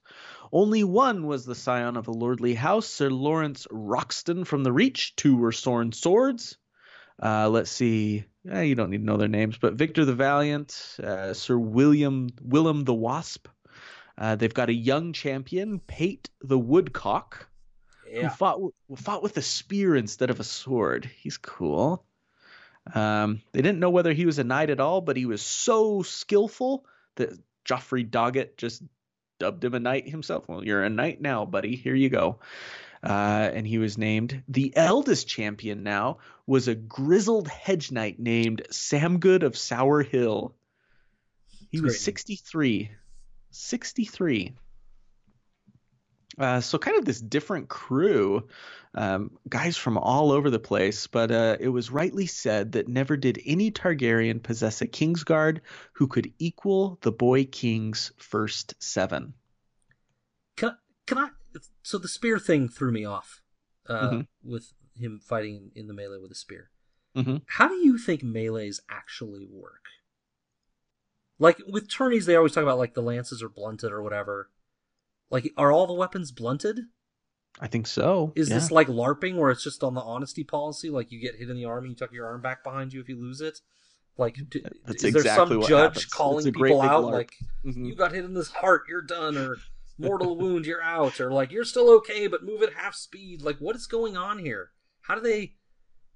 How do they determine when you're like knocked out? Do you actually have to beat someone into submission where they can't move anymore? That's the impression I've gotten from from other accounts of melees is that they really do beat the snot out of each other. In which case, then, how does a spear work? It's Uh, not I like think- a it's not a battering weapon of any kind, right? Yeah. It's like how like how did he do this? I see the spear as me being in this case more of a defensive, weapon Defensive weapon, yeah. that you can hold people off Yeah. long enough to become the last one standing. But uh, who knows if he was maybe pulling some uh, Little John from Robin Hood and knocking guys in the nose with it, you know, Yeah. two handing it right into a dude's face or something. But I see it more as he was able to hold people off because they only had swords, which are obviously shorter, Yeah. and so it's harder for them to get in close, right? Yeah, it just it it's it strikes me as like this whole thing like it, how many people would actually end up with mortal wounds from this kind of this kind of adventure? It it, it doesn't seem efficient. Nope. Like In with, the end, when, it- it you a- join a tourney like uh, on Lance, like okay, there accidents do happen and people get hurt, but usually you fall on your ass and that's the worst thing that happens. yeah, This maybe is some like- bruising. Yeah, this you're taking your life in your hands. Somebody's going to literally ring your bell with a hammer and beat you down until you're not moving anymore. They don't know whether Mhm. you're dead or not. Like it feels irresponsible. Which is funny because, and it's not even the most popular Yes. event of a tourney, so it's like, is it worth it? Yeah. You're going to the winnings are going to be less, and you have the potential to get a lot more hurt. Also, Yeah, it like- doesn't make sense that it would last seven days either. Like even if there's a hundred dudes, if they're all fighting at once, I see it more of like, uh, yeah, this breaks or something. obviously doesn't work, um, or like they're they're put into groups. Yeah, maybe. Like 50 of them are in a group, and the top five that come out of that move on to the next round. Like gladiator fight. style almost. Yeah. and then they they keep whittling down the groups, smaller and smaller groups until you get the end. But Yeah. Maybe. Uh, Anyway, George, we want to read that. How do melees work? A Yeah. manual. I think it's just a great big LARP, like you said. I got you. Did not. no, it didn't touch me. It didn't touch me. I got your pant leg. I've never LARPed, to be clear. We Yeah, could have it way wrong. But I have seen that Paul Rudd movie with LARPing in it. That's exactly what's in my mind right now. Yep. That guy. Uh, That guy. Hmm. Oh, great. Now I'm feeling hot and bothered. Uh, so after this wedding, we need to move right on to the next thing. So Jaehaerys has uh, Kingsguard now. He needs a wife, man.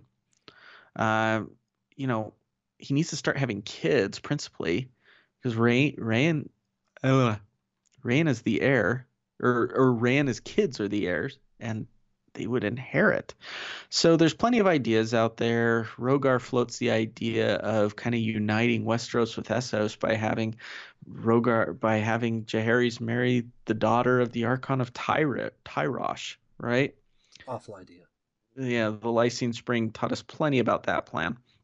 Um, although that happened after this, way after this. Uh, Queen Alyssa proposed he marry someone who supported Aegon. Um, Grand Maester says, no, he should marry someone of a great house, you know, high respectability, but who didn't really take sides in the Maegor Aegon conflict.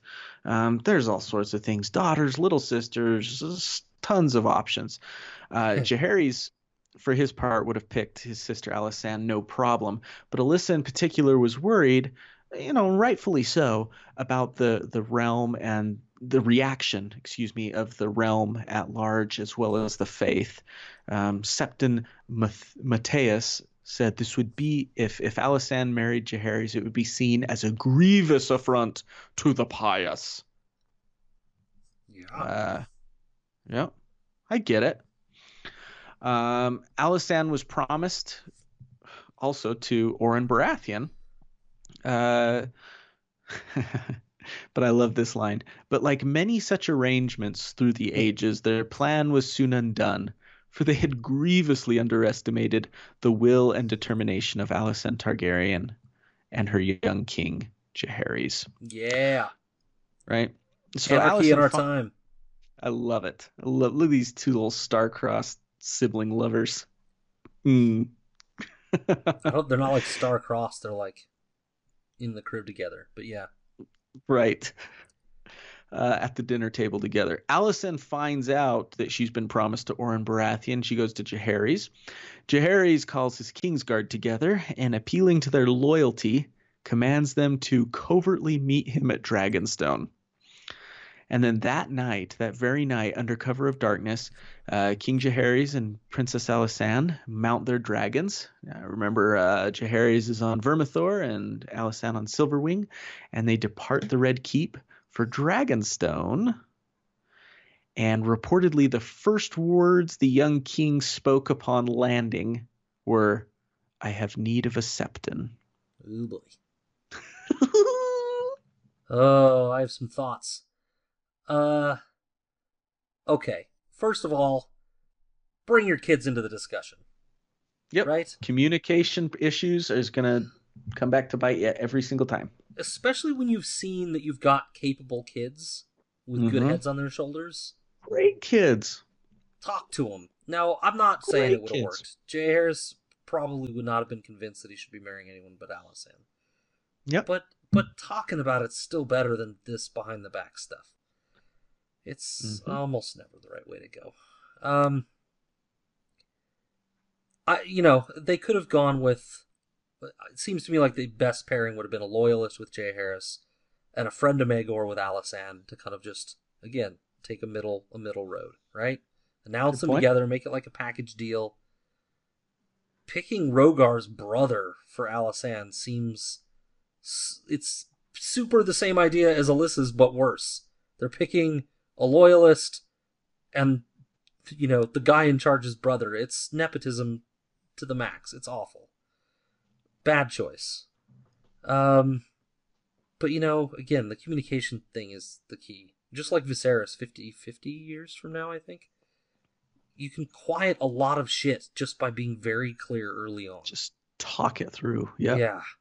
You know, Viserys is just like, no, Rhaenyra is the heir, you dumbasses. That's it. You know, like make it very clear. Uh and then just dragons, man. Dragons enable so much. Mhm. Imagine how much tougher this would have been to pull off if they were to do this in the city or sneak aboard a boat themselves. Yeah, and, and sail there. Like so much easier with dragons. Dragons are they're not just Death Stars, they're like mobile. I guess Death Stars are mobile. Anyway, they're awesome. The grand enablers. Yeah, that's right.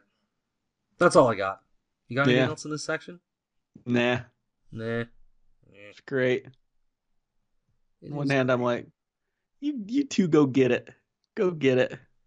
I just got to put aside the fact that they're siblings. You know, you just got to ignore that in the whole Song of Ice and Fire world. try to, and young, and, uh, both. and very young. two Yeah, things you just have to put aside. Although we'll we'll get to something interesting on that count in a minute. sure Um, will. Okay. We'll go right into the wedding then. A wedding and a do standoff. Two for the price of one. Yeah. You got a quote? But do not think that you shall unmake this marriage. We are one now, and neither gods nor men shall part us. Well, way to spoil it, Matt. Yeah, they get married. You betcha. Uh, not just any septon, as kind of covered already. The faith isn't all about these incestuous marriages, but the septon here, Septon Oswick, J and A know he's familiar with the Targaryen custom, and he might not put up a fight. And they were right.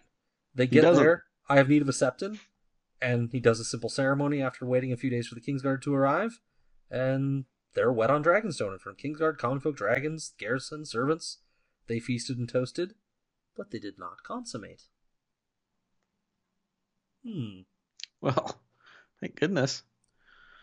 Well, I guess the normal thing would have been to consummate. I, I think it's an interesting choice. I mean, they are both technically. I mean, again, putting aside all the gross things in our society, uh, they are both of age could get it according to. Westerosi customs, right? Yeah. Yeah. I mean, good for them, you know, for waiting and like being respectful of each other and taking their own, you know, readiness at heart. Mm-hmm. Rogar's brother Orryn wouldn't have waited. I'll tell you that. I, I'm serious. This is a weird choice. How many marriages have we seen? And how many of them do they wait? Tyrion's is the only one I can think of. Yep. Tyrion and Sansa. And Well, that. and it's a a weird it. circumstance. Mm-hmm. Yep. I mean, it's a weird choice. I, I, I, I can't help but think that George is trying to say something with it. Hmm. What do you think? Well, I don't, I don't, I don't know. It's uh, maybe it's something as simple as, yeah, these guys are thinkers. They're going to do things carefully in the right way. They're Mhm. above the rest of us. They're not just any old Targaryens. And I, I you know, I hate to be, you know, worshiping at, at the statues or whatever, but Jaehaerys and Alysanne are rock stars. And maybe this is just a little head nod to George, like, you know that custom that sucks that every one of my readers hates? These two are above it because they're special. Yeah, and it does mention later that um, Jaehaerys and Alysanne were very interested in showing that their union was something that they took seriously and Yep. wasn't something that they were just doing, you know, out of young love and lust and and wanting to be married so they could seal the deal. That this was very calculated and this was a very serious commitment that was beyond sex and all of you know those types of traditions and was something that they you know took very seriously yeah But but even so, like all of that is great, and I love. it. Mhm. But in the situation they're in, where they know they're going to get resistance for this marriage, yeah even more reason to consummate, even Yeah. if they don't want to. maybe we need to do this just to say Right. that we did it yeah Anyway, I'm getting uncomfortable talking about it. Let's move on. Mhm. But but Well- but you get the point. It's it's it's weird. It's a weird choice, hmm kind of. Yeah. You know what else struck me as a little weird just before you move on? Sure. Uh, not on the topic of sex. Uh, it says that the Kingsguard arrived a few days later. Yeah. I thought it a little odd that no one like came after them, yeah. Oh, notice they're gone. like Alyssa and Where Rogar. Where they? did Jaehaerys and Alysanne go? Yeah. And did the Kingsguard like go like they couldn't go like well I don't know because then they'd get in trouble. Then it's on them. Well, For- they they left immediately. They left that night to go to Dragonstone. They sailed that night. Oh, I thought that was Jaehaerys and Alysanne that. They both well, Left. we can we can pull up the we can pull up the passage, but I think they left Yeah. immediately. It's just sailing to Dragonstone takes you know a couple days, and dra- flying by Dragonstone is you know pretty Oh, I immediate. didn't- I didn't think it took that long. Well, Um, give me give me a second and I'll find yeah, it. yeah, I guess best we both could. I sorry, I hate to back us into a corner, No, it's okay. but but it was kind of like, wait a second, no one cared that they were gone. he instructed them to sail at once for Dragonstone, or to Okay. meet them shortly. So Mhm. it it, it kind of doesn't make sense. Um, it sounds like they would get there first, where he would meet them shortly, but really they're going to meet him there because he's going to get there first. But he said to go at once, which I took to mean like that night. Maybe they went the next day, which even the next day would make your point. Somebody would be like, "Where is the king?" Like I don't know. Mhm. He's been gone for hours. I don't know. And then So they're they- like, "You're the Kingsguard. How can you not know?" Yeah. Dude, it's Pate the Woodcock shift. Get out of my grill, man. and it's like all seven of them are there. Not Yeah. one of you went with them. Yeah. Like, Yeah, no, it's it's weird. I I got the impression they left like from that meeting and went to the docks and found a ship. maybe. But Uh-huh. anyway, your point is taken. Yeah. Yeah, the Kingsguard arrived from King's Landing by galley a few days later. Yeah. Know. It doesn't seem like it takes a few days to get to Dragonstone. It seems like it's a pretty quick trip. But- Matt, don't bring up the travel thing with me again. Yeah. Let's stop there. Let's I'll stop bring there. Up, I'll not bring up the deal. spreadsheet right now. Anyways, carry on, my friend. Carry on. it's not that big a deal. oh, that spreadsheet, I love it. you know Uh, us. Always okay. addressing the important questions, Kalasar. So, shortly after the ceremony finishes, about 60 people arrive with Rogar and Alyssa when they come to gather and reprimand those young dragons. You foolish children, you know not what you've done, says Alyssa. Septon Mattheus bellows at them at length that this will surely plunge Westeros back into war. this Jaehaerys would not suffer, though. I will accept chastisement from her grace, my mother, but not from you. Hold your tongue, fat man. If another word passes your lips, I will have them sewn shut. And what did Septon Mattheus have Fat to say about that, Matt? Nerfing. Nothing at all. He doesn't want his lips sewn shut. So Rogar gets right to the point, though. He's enough enough with the the bellowing and the chastisement. He just wants to know, hey, did you do it or not? Did did you consummate? And finding the answer that he wanted, he immediately moves to annul the marriage and separate J and A, commanding his men to escort Alysanne to Sea Dragon Tower. That's just a tower on Dragonstone. Um, while they take Jaehaerys back to the Red Keep, they're literally going to put miles between them. But the Kingsguard doesn't follow Baratheons, nope. and uh, even those intimidating impose, as imposing and intimidating as Rogar, they're they're not going to follow him, and they intercede on J&A's behalf. Pate the Woodcock insisting that if they choose to continue, Rogar himself will be the first to fall, regardless of the disadvantage in numbers. Whoa. The Kingsguard guard the king, Matt. Nice to see, huh? Yeah, but we're the King's Guard, not the Hands Guard. And it's the lad who sits the chair, not you, says Sour Sam. That's right. That's right. Yeah, they're sticking up for it. You know, they've been his Kingsguard for a matter of weeks or something, Mhm. um, maybe.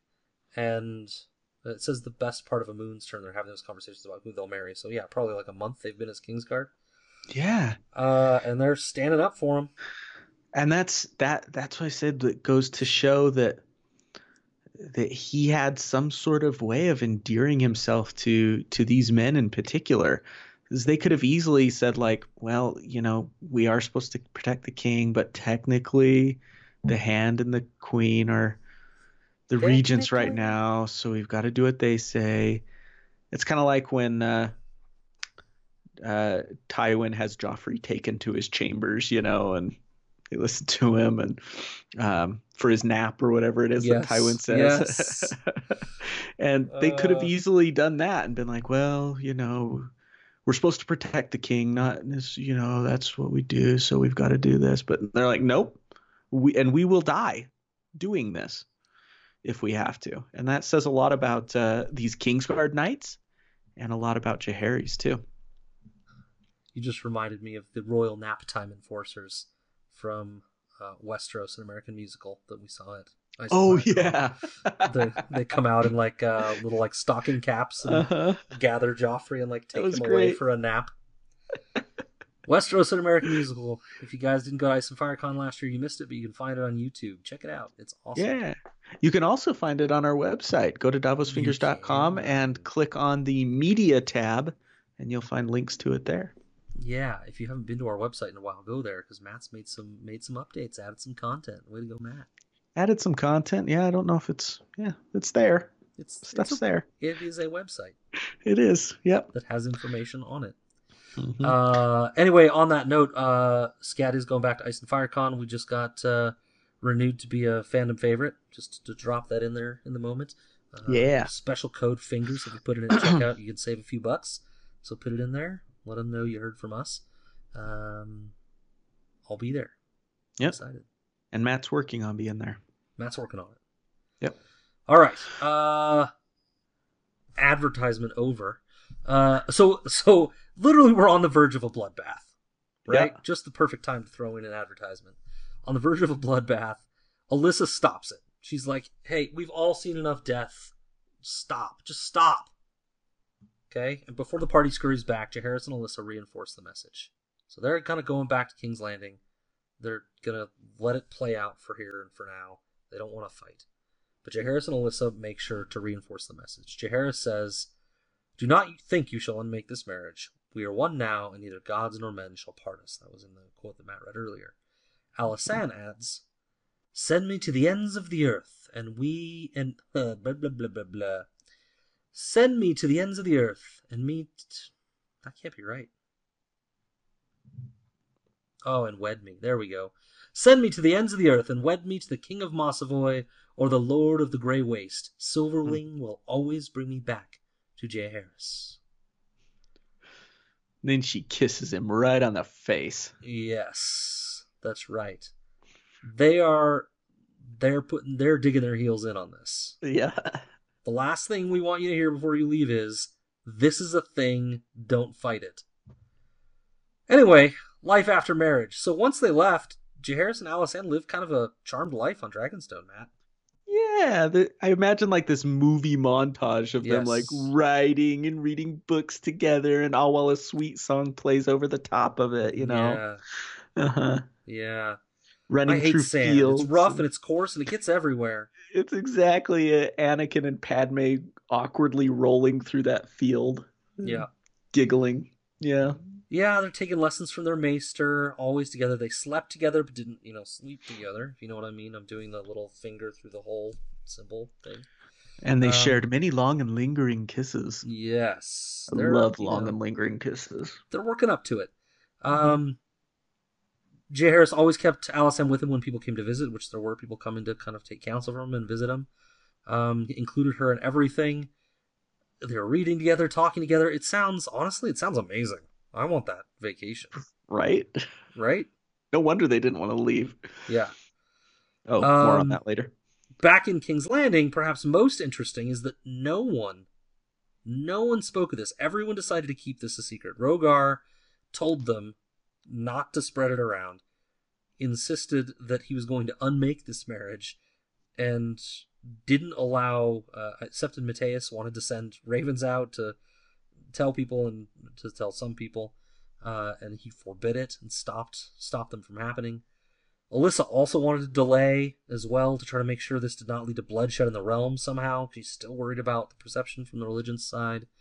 Um, so no one's mentioning this. It's all just kind of like, yeah, Jaehaerys and you go, the summer camp, or, you know, whatever.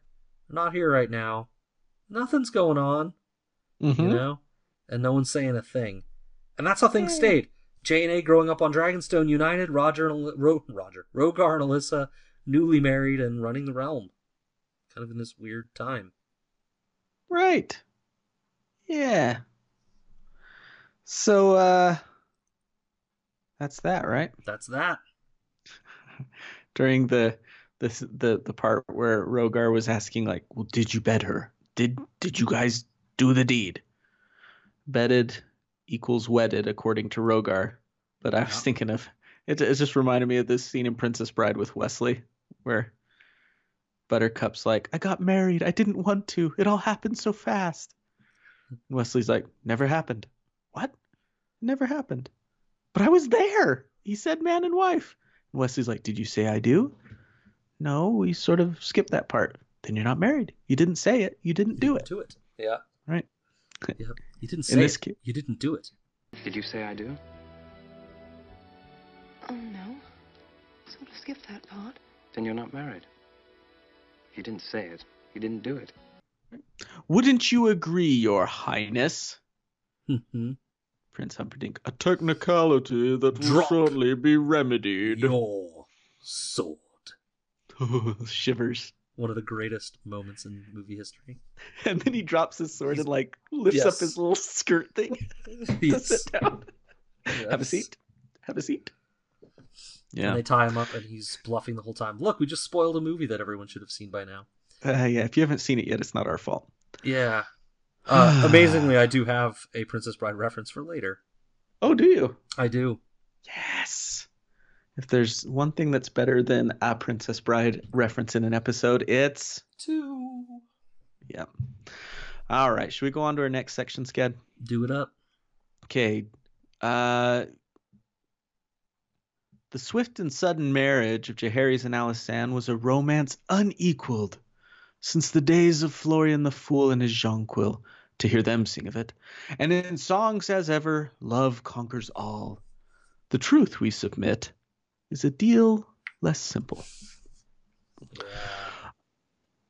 Um, the the the the chapter. So this this starts the next chapter, the Surfeit of Rulers, and it's kind kind of starts off we're kind of waxing eloquent um, with the Maester saying that all men are sinners.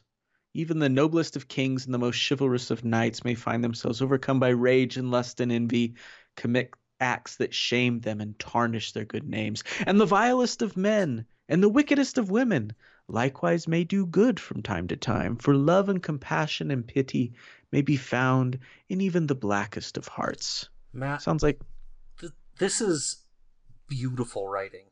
right? And it is maybe, in my opinion, the thesis to George's entire Of a song of Work. ice and fire. A Song of Ice and Fire. yeah. They Yeah. have the same note, Scad. Yeah. Look at us. Sorry, I jumped. I jumped on you and took it from you. Totally fine. Totally fine. We got there, and that's what matters. We did. We got there together. Wow. Did this get sexual? Well, doesn't happen all the time, but when it does, it should be remembered. No comment. like never. Um, we are as the gods made us. I almost that made that the uh, episode title for this one, but went with the conciliator instead. Um, strong and weak, good and bad, cruel and kind, heroic and selfish. Know that if you would rule over the kingdoms of men. That was Septon Barth saying that to uh, Jaehaerys. Yeah, shades of of Maester Aemon a little bit too. Absolutely. Right. I love that. That's that's that's you and me. That's the stuff that we love, man. Yeah. If you're only looking for the best in people, you'll probably end up disappointed and hoodwinked. You know, if you're only focusing on the bad in people, you're never going to be happy. But instead, just focus on the growth inherent in the human experience, or something like that. I don't know. But um, anyways, things are going pretty well in the realm right now. The Iron Throne and the Faith are reconciled. Everyone loves Jaehaerys and Alysanne, and moreover, they're planning this great big celebration to commemorate 50 years of tyranny. I mean, Targaryen rule. So it's happening, man. We're gonna have a big party. Um, potential issue though. uh, it has some cause for concern. We got like three queens in Westeros right now. Things are a little funny with that. There's some tension there. You've got uh, the Queen Regent, Alyssa. You've got the Secret Queen, Alysanne, that no one knows about. And but you've also got Rhaena, Rhaena over in uh, Fair Isle right now. Now we've kind of forgotten about her, but uh, some parts of Westeros haven't. In fact, she's becoming quite popular in the Westerlands, um, so much so that some have even taken to calling her the Queen of the West. There's some tension going on, as I mentioned. Um, Yeah. First of all, let's go through some of these these points of tension. So, first of all, the fact that Rhaena got married in secret that has left some bad feelings, especially for Queen Alyssa. Um, next, Rogar never asked Jaehaerys for leave to marry his mom. We've already talked about that. Jaehaerys didn't approve. Uh, we've got Alyssa. She's upset that she's not been invited to either of her children's weddings. Now, that to me is maybe that's not a great sign for mom that she's not being invited to any of their weddings. Uh, Rhaena doesn't like Rogar. Uh, neither does Jaehaerys really, but Rhaena doesn't like him. She feels like he didn't join Aegon at the Battle Beneath the God's Eye and didn't commit when he should have, and and all of that. Uh, Rhaena is also resentful that her daughter's claim was passed over. You've got Rogar on the other side feeling that Jaehaerys was ungrateful. Rogar also felt humiliated at Dragonstone with the secret wedding.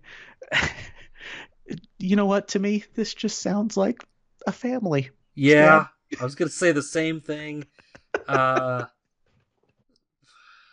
just bitch, please, and I'm not just talking about the women, all of them. Just put this stuff aside. I mean, try just try to think back 50 pages when we're dealing with Maegor like murdering people in their in their beds. exactly. Like just- this is what we're dealing with. I, I- it's it's they're trying to warn us about too many rulers here, but I hardly see a problem. Rogar and Alyssa are clearly running things. J and A are away at summer camp, not inserting their nose into the doing their business. thing. Yeah. Rhaena didn't want the job and is forever away, and people like her. So what? They're calling her Queen of the West. It's cute. It's almost like George didn't know what to do with the opening of this chapter, and he's like, "Let's insert some family conflict," or maybe he did, and he's purposely trying to juxtapose the conflicts here with what we we're dealing with with Aenys and, and Maegor. But yeah, it just it's it feels most of it feels petty. It's you're being so a funny. dick. Yeah. Let it go, man. It's like Rhaena, Yeah, bitch, please. like- You don't get to be pissed now. You didn't even go fight with your husband over the God's Eye when he needed another dragon to help fight Balerion. You don't get a bitch now about That's stuff. what I was thinking. I was like, wait, Like- wait, wait, wait, wait. You were mad that Rogar didn't join your husband? Yeah, yeah, Excuse me? yeah. Yeah. It, it just let it go, people. Life is much easier when you can let these things go. But it's such a family thing, Yeah, right? And we yeah. do that like 10 years later. It's like, remember when we got in that one argument when you're talking to your siblings and it's like, well, whatever. Yep. um, you know, Rogar But- and Alyssa can't. it turns go real ahead. though, which I think is what you're about to get to. Like, Yep. like some of this, some of this pride and anger turns into like, like real actions that have consequences. Which I think Mhm. And what those real actions and consequences are is that Rogar and Alyssa feel that they need to do what they can to set aside Jaehaerys and Alysanne's marriage. Um, remember, Septon Mattheus said that all decent folk would condemn this union. Which reminds me of uh, of Dante and Clerks. Why don't you just sleep with him like any decent person? nice Paul. Nice connection. So as as mentioned, Jaehaerys and Alysanne stay at Dragonstone for some time. It says in here throughout the new year. Um, and when it came became apparent that they weren't planning to really come back. Uh, you know, Al- Alyssa, you know, try she thinks she's going to go over there to try to fix things up with them. Rogar convinces her not to, and we go into this whole thing about how Alyssa wasn't willing to do the hard stuff to make things work. Um, again, there's just this poison, Scott, in not communicating, especially as a family.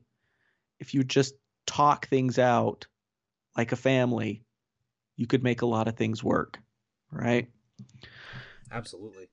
And Jaehaerys, for his part, he's in no hurry to get back to Dragon to get back to King's Landing. He's got it great over on Dragonstone. And you know what? He's just biding his time, waiting for his birthday. He's only one birthday away from being able to officially take over. He's got no reason to go back. Why not? Um, Totally. Now it is interesting that Jaehaerys didn't, and, and it brings this up in, in the text, that Jaehaerys didn't tell the realm about his marriage. He didn't make any announcement. He goes along with keeping it quiet as well.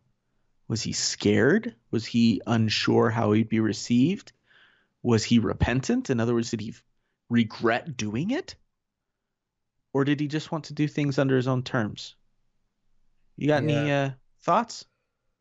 Well, yeah, I mean, uh, George writes that from the writer's perspective, um, it doesn't seem that way. It seems like he was just wanting to do things in his own time.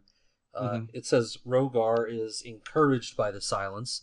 It's Right. interesting in the this might have even been before you left the company. I- we worked with a guy that was kind of did like corporate planning kind of things with us and activities for improved leadership and all that crap. I didn't get along with the guy very well, but but I I remembered a, f- a few of his things really really hit home for me. And one of the things he said is, when there's uncertainty, you usually fill that void with negativity. And so it's it's interesting that Rogar, when faced with this silence, is like, oh yeah, he's rethinking this. He's coming to his senses Yeah. instead of like, oh man, they're doing it every day. They're you know their their relationships becoming deeper and stronger. They're never going to overcome it. Most humans fill the void with negativity, not not positivity. That's all. That's pretty That's much all. I got. My sense is like the author. Jaehaerys knows exactly what he's doing. He's not operating on anyone else's timeline but his own, and he doesn't care to tell anyone right now. Yep. Let, let him do this when he's in charge. And he's happy to do that. Again, to show that this was a serious thing. Considered, Yep. Yep. Very deliberate. Mhm. Or he just likes the idea of, of being sneaky. I just Perhaps. for for some reason, no, it's not that. But I remembered that episode of The Office where it's the first time that Jan and Michael go to are like out in public together and they go to the party at David Wallace's house. Yeah. Do you remember that one? I will. I will when you give me a little more. And well, Michael just makes a complete fool of himself as he always does. Invites David Wallace and his wife to go to Jamaica with he and Jan, Jeez. and it's just terrible. It's so awkward, and Jan is so mad at him, and um, she tries to take out her frustration through sex, as as Jan does. Um, and tries to have sex with him in the bathroom, just almost as like as a way to Shut vent her frustration. Yeah. Yeah. But yeah, and and he won't. He's like, no, don't, don't, and s- puts a stop to it, which makes Jan even more mad. And in the car driving back, she says, uh, I went and found the quote just because it had me thinking about it. And she said, We were good when we were just running around, you know, in secret. It was wrong and it was exciting. Maybe it was a mistake to take it public. You can imagine how Michael feels And- after that. Yeah, it wasn't. Doesn't it earlier in the episode? Isn't it focusing on how excited he is to bring it public? Exactly. To- He's like, this is to be an finally official, happening. legitimate thing. Yeah. Yeah. In fact, she she gives him that uh, um, HR document to sign that's Yes. acknowledging that they're in a relationship and they won't hold the company liable if any if the relationship ends and all that stuff. It's like it's And- official. Yeah. Yeah, and he's like he's gonna frame it and stuff. He says. And he says, "Well, if that's the way you feel, my lady, then you have hurt me greatly." And Jan's like, "Please don't cry." Michael is the worst. And he does, of course. Well, the only one worse is Jan. They are perfect for each other. It's great. Mm. You know, on rewatch of The Office, that is a brilliant character. Jan. The character of Jan Levinson. Yeah. She is one of the most layered, deep characters of that whole series in terms of like real honest character building. Hmm. She's that's a that's a well written character and well played. Don't tell me Oh, that. yeah. I don't want to rewatch The Office. by uh, what's the actress's name? Melora Hardin, I think, something like that. Yeah, it's one of those I put on when I'm doing dishes or something. All right, shall we? Uh, shall we find out what these what these kids are off doing on Dragonstone and such? Yeah, I want to just throw one note out there real quick. I Oh, think, please. I think, I think you glossed it a little bit. Um, it's not super important. Just made me think. Uh, it's not really something I put together before. Um, it mentions that Alyssa needed to be loved too. That she and Aenys both had Hmm. this need for a- approval and to be loved and respected and needed, and that part of her actions here in this chapter are part of that. To to be a peacemaker with Jaehaerys and also with the realm and to be loved and not have it thrown back in her face that she allowed this to happen on her watch and that it would cause damage to not to her reputation but to the way people really felt about her, right? And just maybe that the match while it ended up being great from, you know, that their their family life was good, Aenys and Alyssa's they weren't maybe a good match for a king and queen because sometimes you need you need to be able to make those hard choices. I think it says something like that in the Right. text as well. But uh, It does. Yeah. Yeah, that's a good distinction to make and I'm glad you did because it does seem to be like one of the most honest loving relationships that we get at least in this Targaryen history between two people, uh, Alyssa and Aenys that yeah, they had a great relationship, a very warm, tender relationship. But that doesn't always translate to and being a power couple. yeah, being a power couple, and also while it looks like the family life was good, you know, it's something you got to work at all the time because look at her Gotta- relationships with her kids now; they're very Constantly strained. communicating. Yep. They're Yeah, very she didn't get invite, be invited to the weddings. I mean, that's the biggest affront ever for a mother. and kind of again to to spoil the game a little bit coming up several episodes from now how Alysanne and Jaehaerys get along with their own kids Yep. because they have some struggles Yep. they Sure do. you know we're doomed to repeat um you know you know what they say about people that suffer child abuse and people that have alcoholism in their family like you're you're doomed to repeat those actions that you see in some way right and so um you know this is what they've seen and maybe Jaehaerys and Alysanne also kind of inherit that way of Man. communicating or not with their kids That's such a oh man, that's such a relatable issue for any couple, and I think especially like you and I in our family relationships, especially this season in our life with younger kids, it's like if you and your wife are too focused on each other, obviously that's the person that you need to be most focused on is your spouse, I think. But if you're so focused on that that the kids kind of get left behind, that's a bad thing, right? The kids get neglected. yeah But if you're so focused on the kids all the time, you end up neglecting that relationship with your spouse, which It is is a- problem yeah. with your. It is a And- tug of war, and my Ao and I are for sure guilty of of not putting our relationship first, Yep, And- absolutely. and and making it more about our kids. And mm-hmm. yeah, it's a tough man. That's a tough one. It's hard. Yep. Yep. Good point though about Alyssa. Anyway, That's another office quote where where Michael Scott's like, "Do I need to be liked? No. I like I to be like liked. to be liked. I enjoy being liked. I have to be liked." yes, yes. and then he says so like, but it's not like I, it's not like my compulsive need to be liked, like my need to be praised. Do I need to be liked? Absolutely not. I like to be liked. I enjoy being liked. I have to be liked. But it's not like this compulsive need to be liked, like my need to be praised. uh, so quotable and also the worst. Just absolutely the worst. Okay. Life Shall on we move on? Yeah. Yes.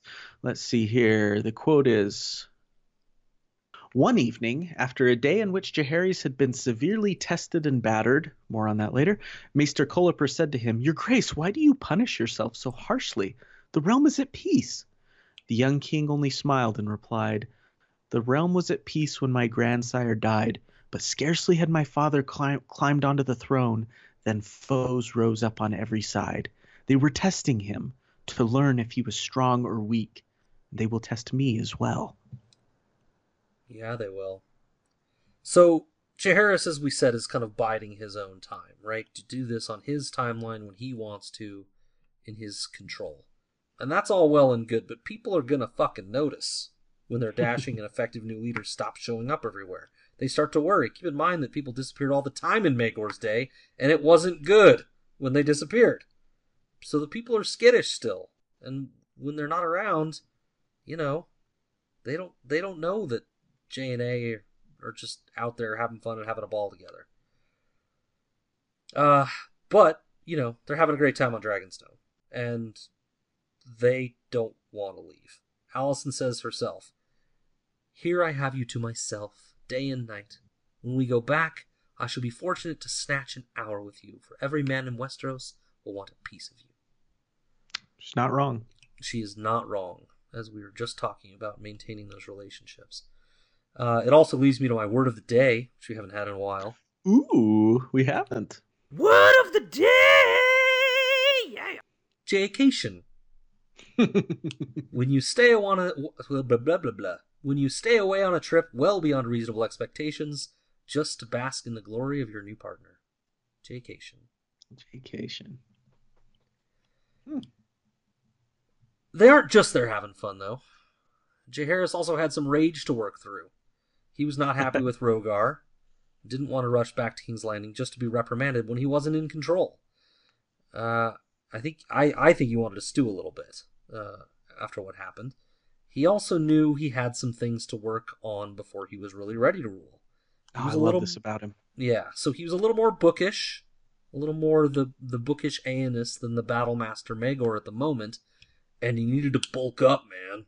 Got to beef up. Can you Mhm. tell me the way where the weight room is? You know where the weight? room? I'll check it out. It's Tommy Boy. Yep. Uh, they tested his father for weakness. This has been mentioned a little bit already when he took the throne, and they would test him as well. So he spent his mornings in the yard getting beaten up and beaten down by Sir Merrell Bullock, the commander of the castle garrison, and his sons, as well as his master at arms, Sir Elias Scales, and his seven. Pray, don't forget the Kingsguard. Pate and his spear specifically troubled Jaehaerys over and over again. Every time he would fall in the yard, they would yell, The king is dead! And when he fought back to his feet for more punishment, they would call again, Long live the king!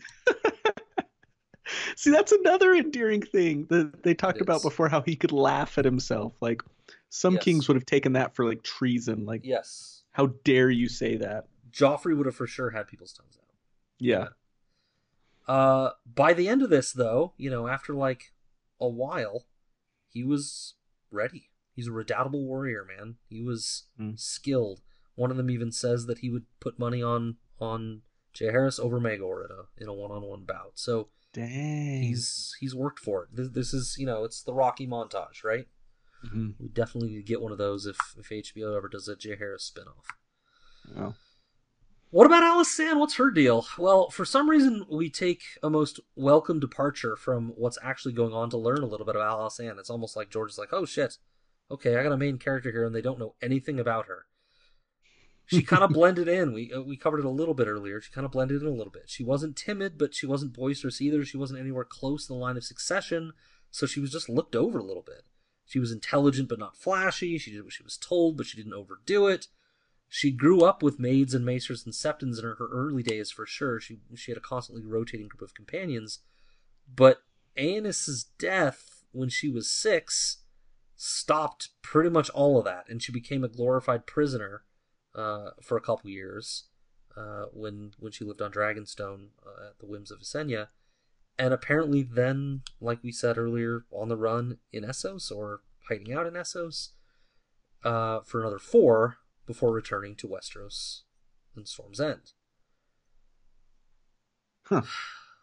Sometimes I worry, Matt, about Uh-oh. about my younger Mary, because my Mm. eldest Pippin is just he's he's just so in your face Mhm. about everything. Just I'm inventing this and we need to do that and I'm going to set up a store and I'm doing this and that. And like it's like a full time job just keeping up with him because he's got all these ideas and things he's going to conquer the world with. And That's great. it it is great and exhausting.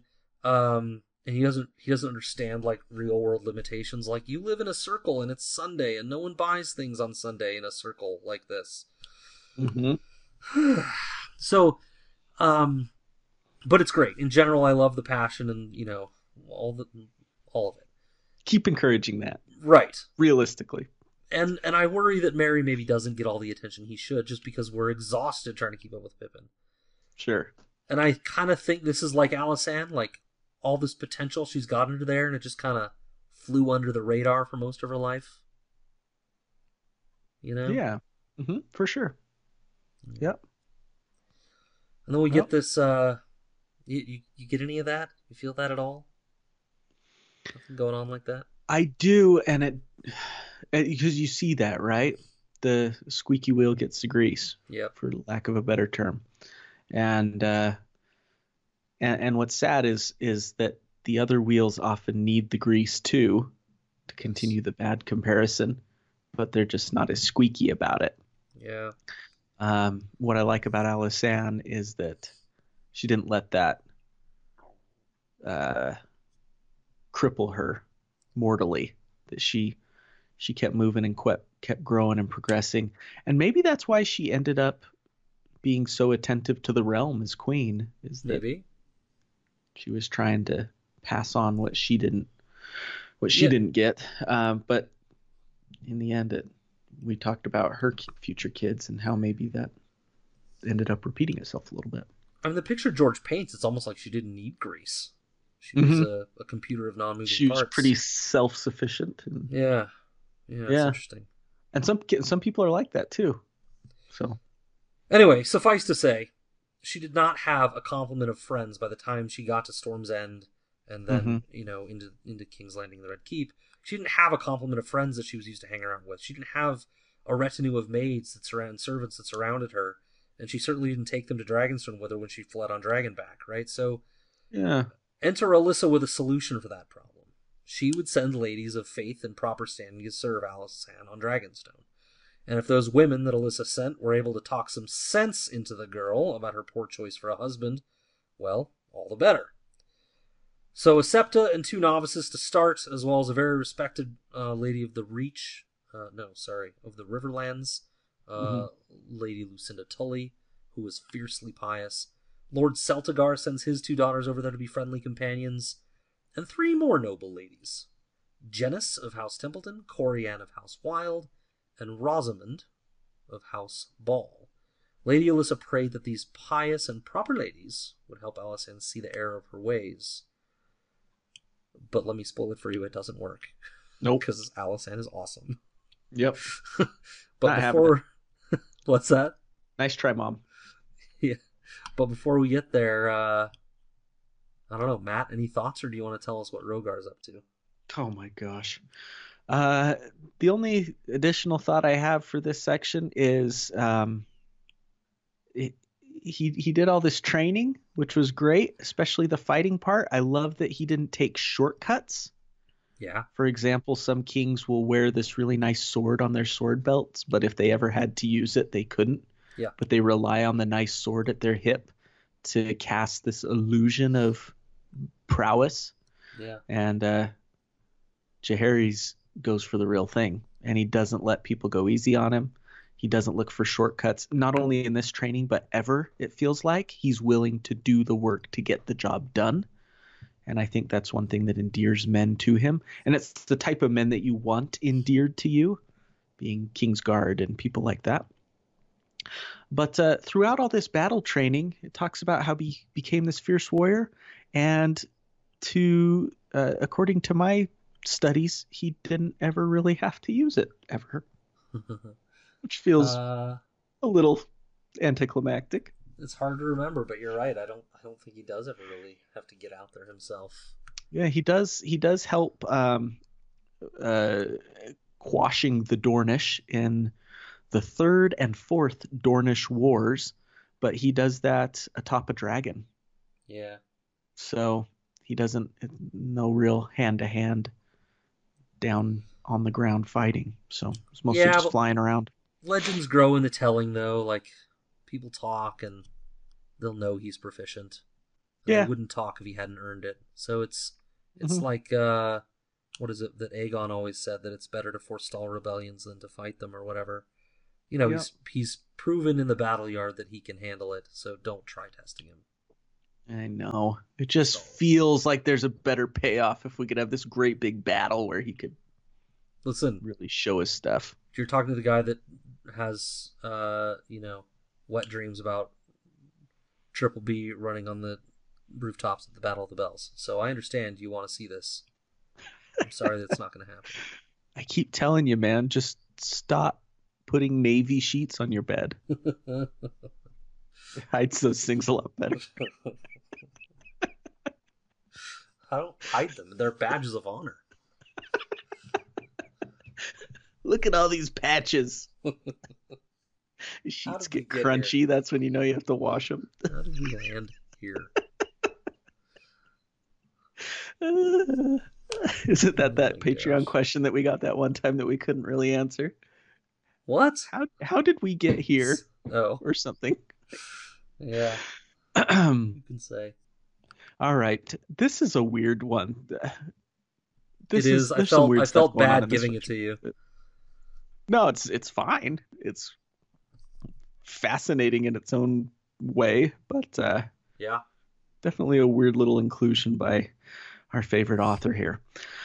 The quote Lord Rogar's motives were baser. More on that in a second.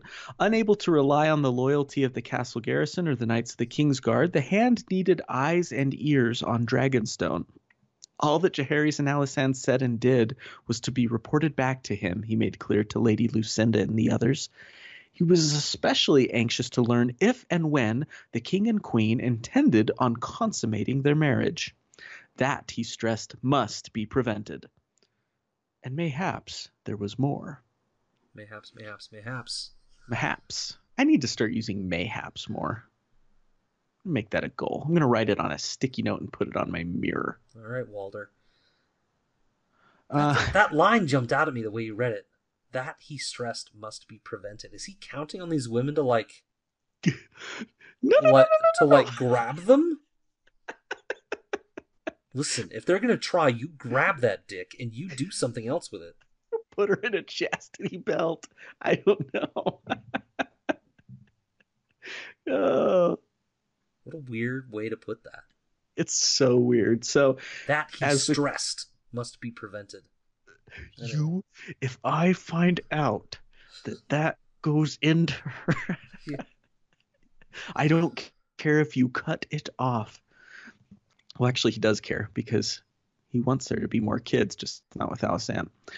um well does he i don't know anyways as the quote intimates rogar used alysanne's new squad to spy for him um and mayhaps there was more. This was a nice transition in which George goes to talk about this um, risque, to say the least, book that had circulated around Westeros, known by various titles Sins of the Flesh, The High and the Low, which was fascinating to me, A Wanton's Tale, and The Wickedness of Men. These are all different titles that it went by, but it all had the same subtitle A Caution, Scad, for Young Girls. The book was um, the story of a girl who cried a river and drowned.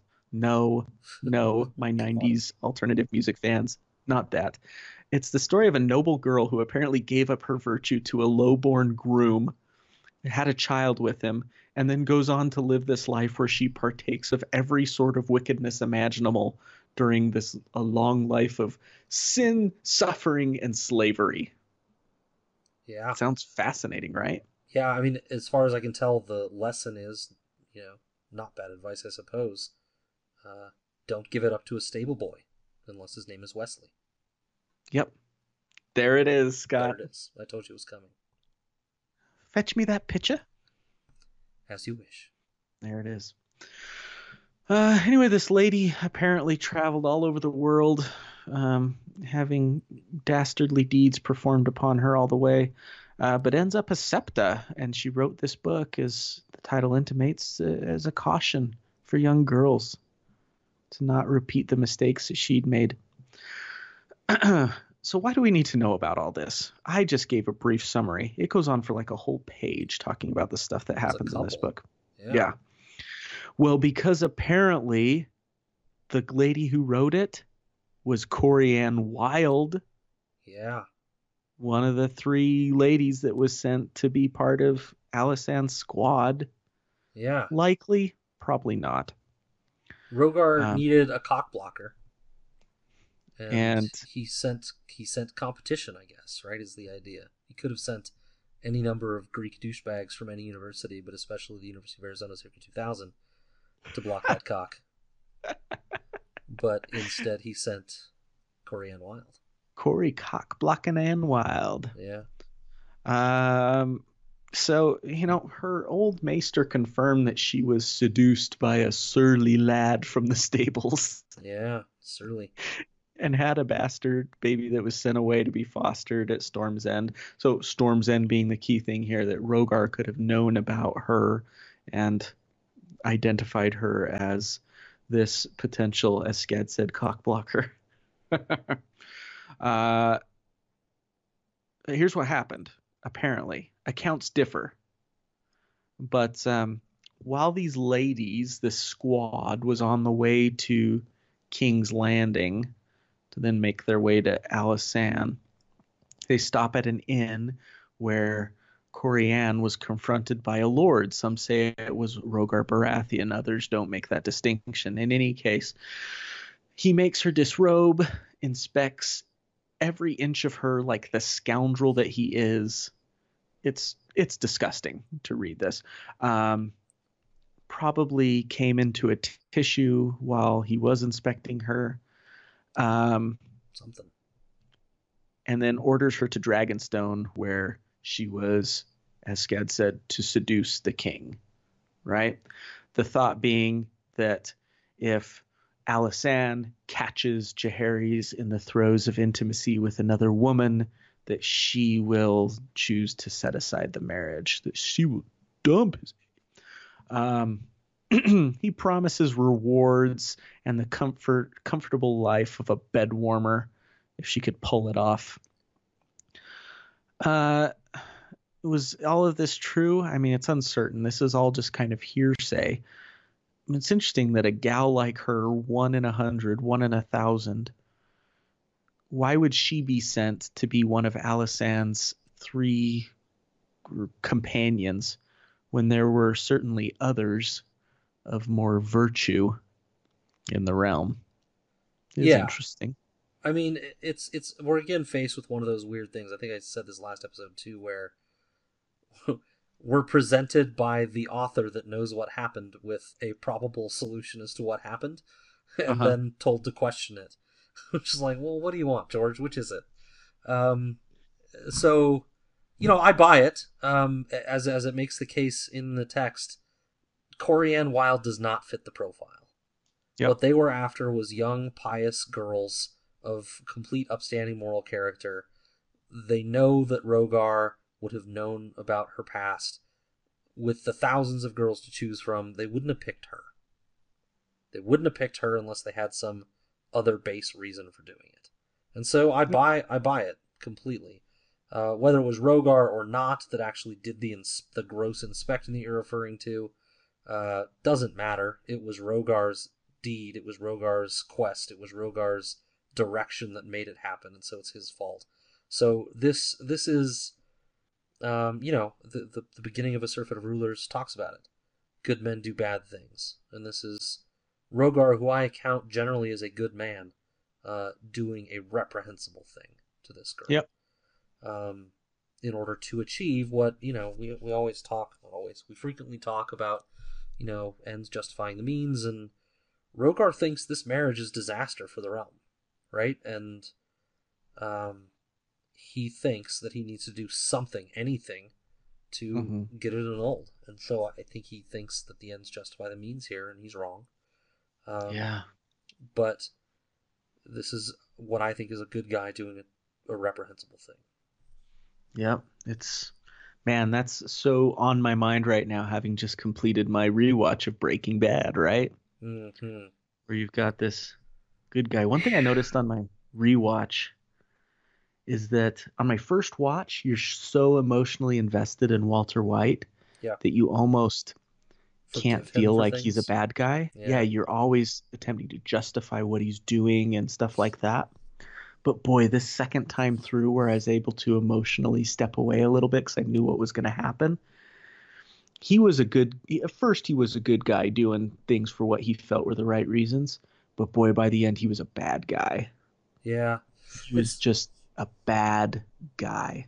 it's it's interesting the comparison you make there because yeah it's almost like knowing knowing the end result uh, gives you a different lens to look at it through and we get that with Mhm. re- with rereads of Song of Ice and Fire as well Song of Ice and. Fire. Yeah. Uh, Mhm. but yeah i mean it, the first time you're watching it you're wanting him to come through in the end you're Right.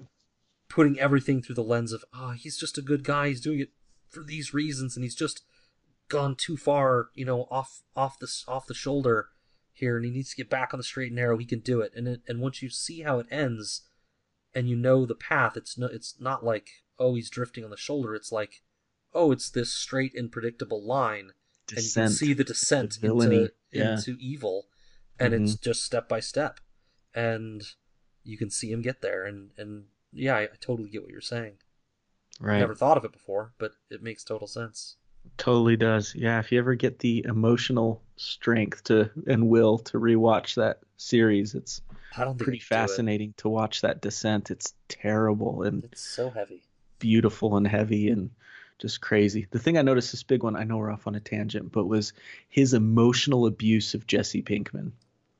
oh yeah He Yeah. puts that kid through hell. Yeah. And he does it so selfishly. Yep. It's it's dastardly. It's unforgivable. It's one of the worst things he does is the way that he keeps Jesse underfoot. I have never been more alone. I have nothing. No one. All right, it's all gone. Get it? No. No, no. Why?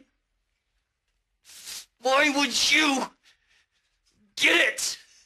What do you even care as long as you get what you want? Right?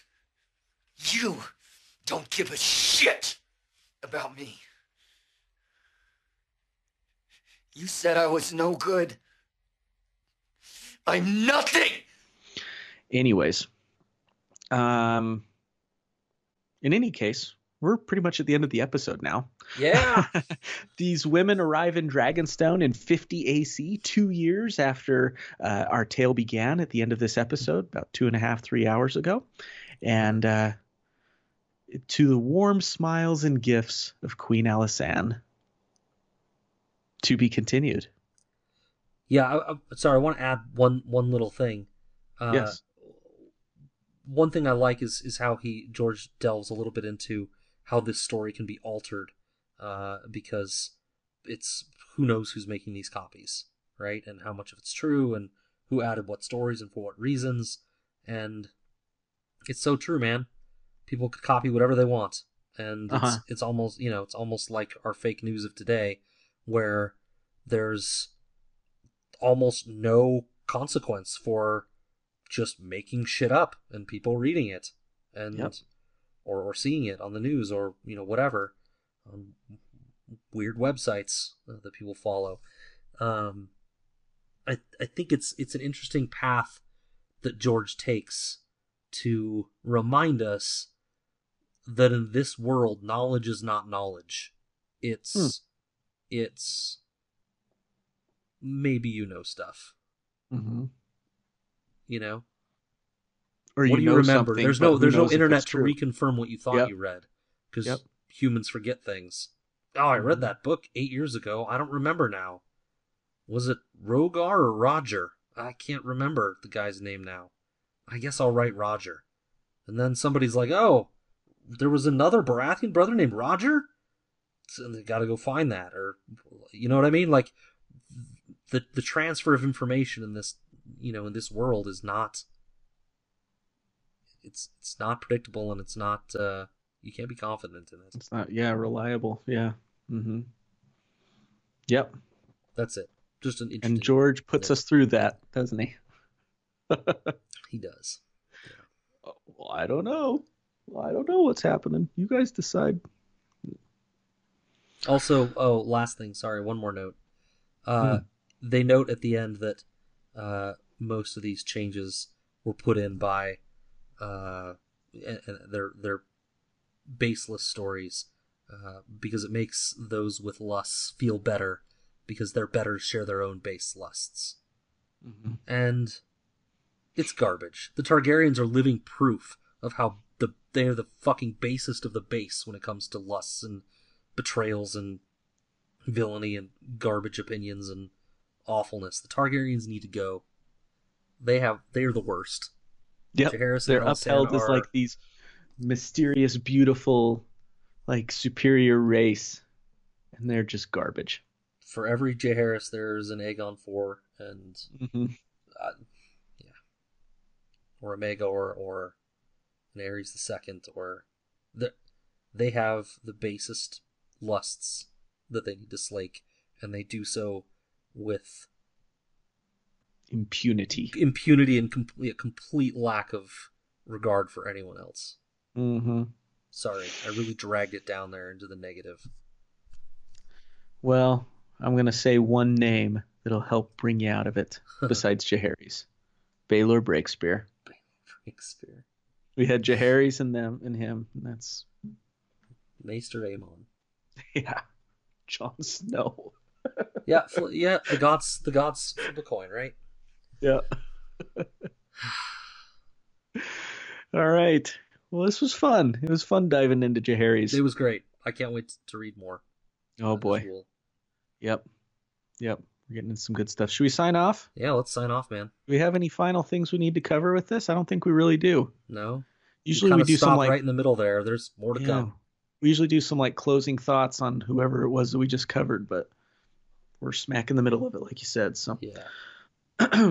um so I'm sorry I've brought it up three or four times now, but I've just got Breaking Bad on the mind. So my sign off quote, I was reminded of this quote uh, that is from the the new Breaking Bad movie El Camino, uh, as I was kind of reading about Jaehaerys and all that he was accomplishing at a young age. So there's this scene in El Camino where Jesse uh, has is is having a flashback scene and we get a nice cameo from another Breaking Bad character in the movie who's in that flashback scene with him, and they're kind of, you know, reflecting on what, you know, Jesse's been able to do and everything, and uh, and this this person says to him, "You're really well." I'll sign off by saying what this person said to Jesse. You're really lucky, you know that. You didn't have to wait your whole life to do something special. And uh, that's what I'd encourage you guys to do. That whatever it is that you do in life, make it special and don't wait, your whole life to do it. Yes. And I will uh, sign off uh, because I was reminded with your, your Twitter post that I also saw on Facebook this morning. Uh, we must follow some of the same people there. Uh, to sound to sound like uh, to sound like Theoden King. What can men do against such reckless hate? And hmm. you know what they can do?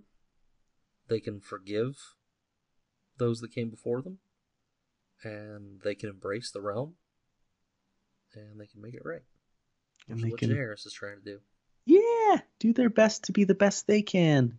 Yeah. Good sign off, Skad. Thanks. All right. Well, good night, my friend. All right. Good night, man. Thanks for listening, Khalasar. Bye, guys.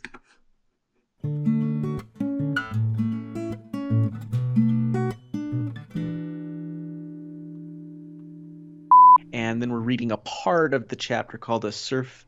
Oh gosh, how do we A pronounce that? surfeit of rulers? I meant to figure.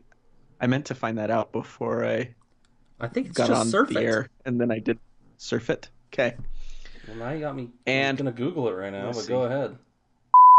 man, I wish my kids. I I know two years are older, and then uh, Chewy's right in the middle of mine. I think if I remember right. But uh, Yeah, he's turning seven in December. yeah, okay.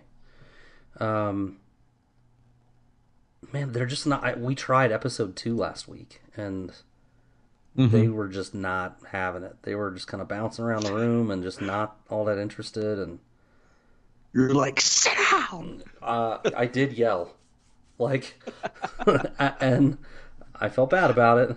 But yeah, Friday night movie night came to an early close, um, and there were tears. Halt. Yeah, it wasn't pretty. We've all been there. yeah, But um, I've only I'm only batting one for three on Star Wars fans. The only ones that really like Star Wars in the family is my is my daughter is is Leia. Um, the boys aren't that interested. My wife's not that interested. But it's it's it's funny that they're they're not that interested. But then when the actual movie comes around, they're like, you know, the the opportunity to go to the theater late at night and then not have to go to school in the next morning. They're like, yeah, let's let's do this. I mean, I imagine they sense your excitement, and it's contagious, Maybe. and it's like an event, right? It's like a, it's like a happening. That's what it is. It's not to really see the movie. It's like, but this is a big deal. We're gonna go to the theater, Right. and we get to go in kind of like our our warm jammies and Yeah. get to drink soda at ten o'clock at night. And there's all these people. There's a buzz at the theater that opening night. You know, people are in costumes, and it's just fun. So Yes. Yeah. Yes. I feel like one of those sitcoms where they do like the auction huh for like a date with. Uh huh. This is it's all awkward. I don't like where this is going. I was part of one of those once, and it went that way. That's the only way it can go. It's fucking awkward. No, they had like all the jocks and they auctioned them off for dates and stuff. And then, you know, I was like mildly popular in school, Mm. but I wasn't like a, a jock or anything. I played in a band and people seemed to like me and stuff like that. So they asked me to do it and I said okay. And I got up there and the opening bids went pretty quick. I started feeling good. It was like $5, $10, $15, $20, 25 and I don't even remember what the amounts were. crickets, crickets. Come on, guys, just twenty five, just twenty five dollars. Yeah. crickets. Yeah. Finally, like a girl who I didn't even know that well, like took pity and did like twenty five. and then everyone else, and they're like, can we get 30. And they're like, and the people realized at that point they didn't try very hard for thirty. going Oh, once, going twice, sold. The girl never took me out, the date never happened. It never happened. Oh, no, she never took me out. That's awesome. I mean, it definitely should have been you having to take her out. That's like, That uh yeah. Cuz she paid, right? yeah. Yeah. Yeah. Yeah. So, I- so I maybe mean, I, dropped the ball. Maybe I was supposed to take her out That's you. Did. and I didn't understand. she's listening to this episode right now, and she's like cursing at you. Uh, I should those things are apologize. Hey, listen, I'm sorry. Yeah, but that definitely took me down a few notches. Any coolness factor I thought I had is just gone after that. Uh, I mean, yeah, I'm not cool now. I was way worse in high school. That would have been, oof. That, that would have been. I, I would have dreaded something like that. All right, let's move on. I hope you're putting all this in the outtakes. Uh, we're gonna put a bunch of it. Yeah. All right. What else you got? You got uh, a, a Breaking Bad update from you? Do we wanna do we wanna talk about this or should we just get to the episode? I don't know. Let's just get to the episode. We can Well, hold it. fine. I have Yeah. a book recommendation, a couple series and stuff. We can get to the episode. Well, let's just do quick ones. I watched the. Uh, I did a full Breaking Bad rewatch. It took me um, five years to do it. It's my favorite television show of all time, but emotionally, I, I had to. It took me five years to prepare for a rewatch because that show just is so draining. Uh, but I loved it, and then I watched the new movie El Camino. I didn't like El Camino as much as I liked the Breaking Bad series, but it was still great and it's still a lot of fun and uh, a lot of cool stuff happened in it. I won't spoil it because it's still new enough for people that I won't say what I loved, but uh, some nice cameos from people you didn't expect, and I enjoyed right. it. I'd recommend it if you like Breaking Bad. It's a nice.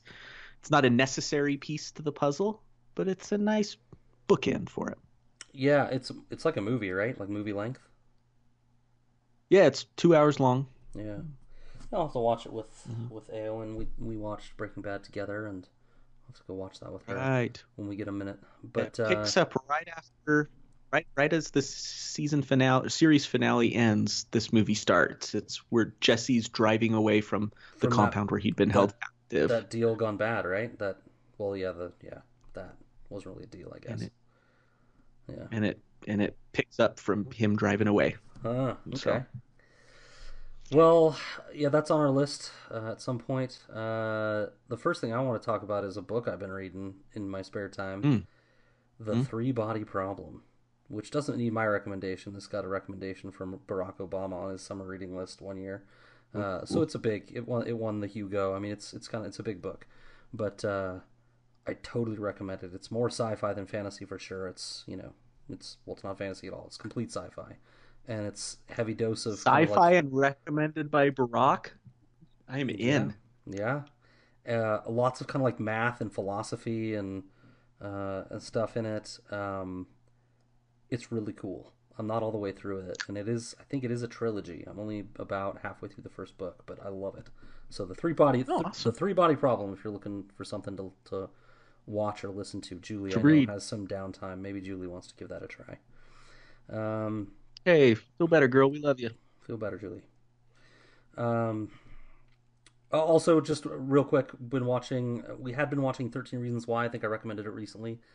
Just skip the last season. It's garbage, you guys. Don't watch it. It's terrible. They turn the, the main character into like some sort of Sherlock Holmes troop, and it's awful. Don't watch it. I also started and finished Black Mirror in like a week and a half. Uh, Wow. Really cool stuff. And I went back because I never watched it, and this was inspired by Critical Role because they started a new show called Undeadwood, and I started watching Deadwood. Also, watch I've heard good things about Deadwood. by Critical Role because it's amazing. But Deadwood Okay. itself has been really good. That's it. Good. It's on Amazon. right. you have Oh, Amazon and uh, season season five of uh, Schitt's Creek. oh, I know that came out. I yep, just- it's on my list. Finished that one, and best one yet, best Really? season yet. If you like Oh, Schitt's great. Creek at all, you will love season five. It is it is so fantastic. I it's an uplifting show. It's goofy, but it's uplifting. I cried at least three times watching this season. Yeah, they Not they- like crying from laughing. I did laugh a lot, but I cried from the tenderness of some of them the moments. Like, it was wonderful. they have a little bit of they, they they skate that Michael Scott line to me sometimes where they're like rich and terrible Mhm. and hard to watch, Mhm. but somehow they come they they skate the line better and it comes off endearing. Um, Mhm. Yeah, it, they they've they've really got something there. I really like that show. All right, All let's, right. Get, to, let's get to the podcast. I've been staying up way too late because I usually don't watch a lot of television, and the only time I've had to watch it is just late at night, and Yeah. I've just been doing it because the, the shows have been that great that Yeah. it's totally worth it. But, you know what's funny to me? I don't. I mean, a lot. I know a lot of the things that are funny to you, but I don't think I know what You you're do. to specifically here. I will spend minutes crafting what I feel is a fantastic, witty tweet. And it will get two or three likes, Yeah. of which I'm grateful for. And then I go and retweet this Theoden thing, thinking it will just be funny to maybe like you people. Yep. and Anthony and John. Yep. And it gets Yep. 200 likes. Yeah. Is that where it landed? Uh, let me do final check. I don't think it's quite 200, but it's A lot. it's up there. But uh, let's see here. People love the Lord of the Rings, man. 179 likes, Oh my God. 77 retweets. And it's like, not that you shouldn't have retweeted or whatever, but it's like it's not even what you came up with. That sometimes that's how I feel with with with Song of Madness in general. Not that it's not a lot of work, and not that we don't put a ton of time into it and stuff, but it's like, it's just a bracket. They're just names. This is Right. not. Listen to our podcast. You know, like there's nothing to this. We put so much more work into the other stuff that we do. Yeah. ah, you know what? People love what they love. They and do, people love Lord of the Rings. They and do, my friend. King. Son of Thingol, I think. Yep.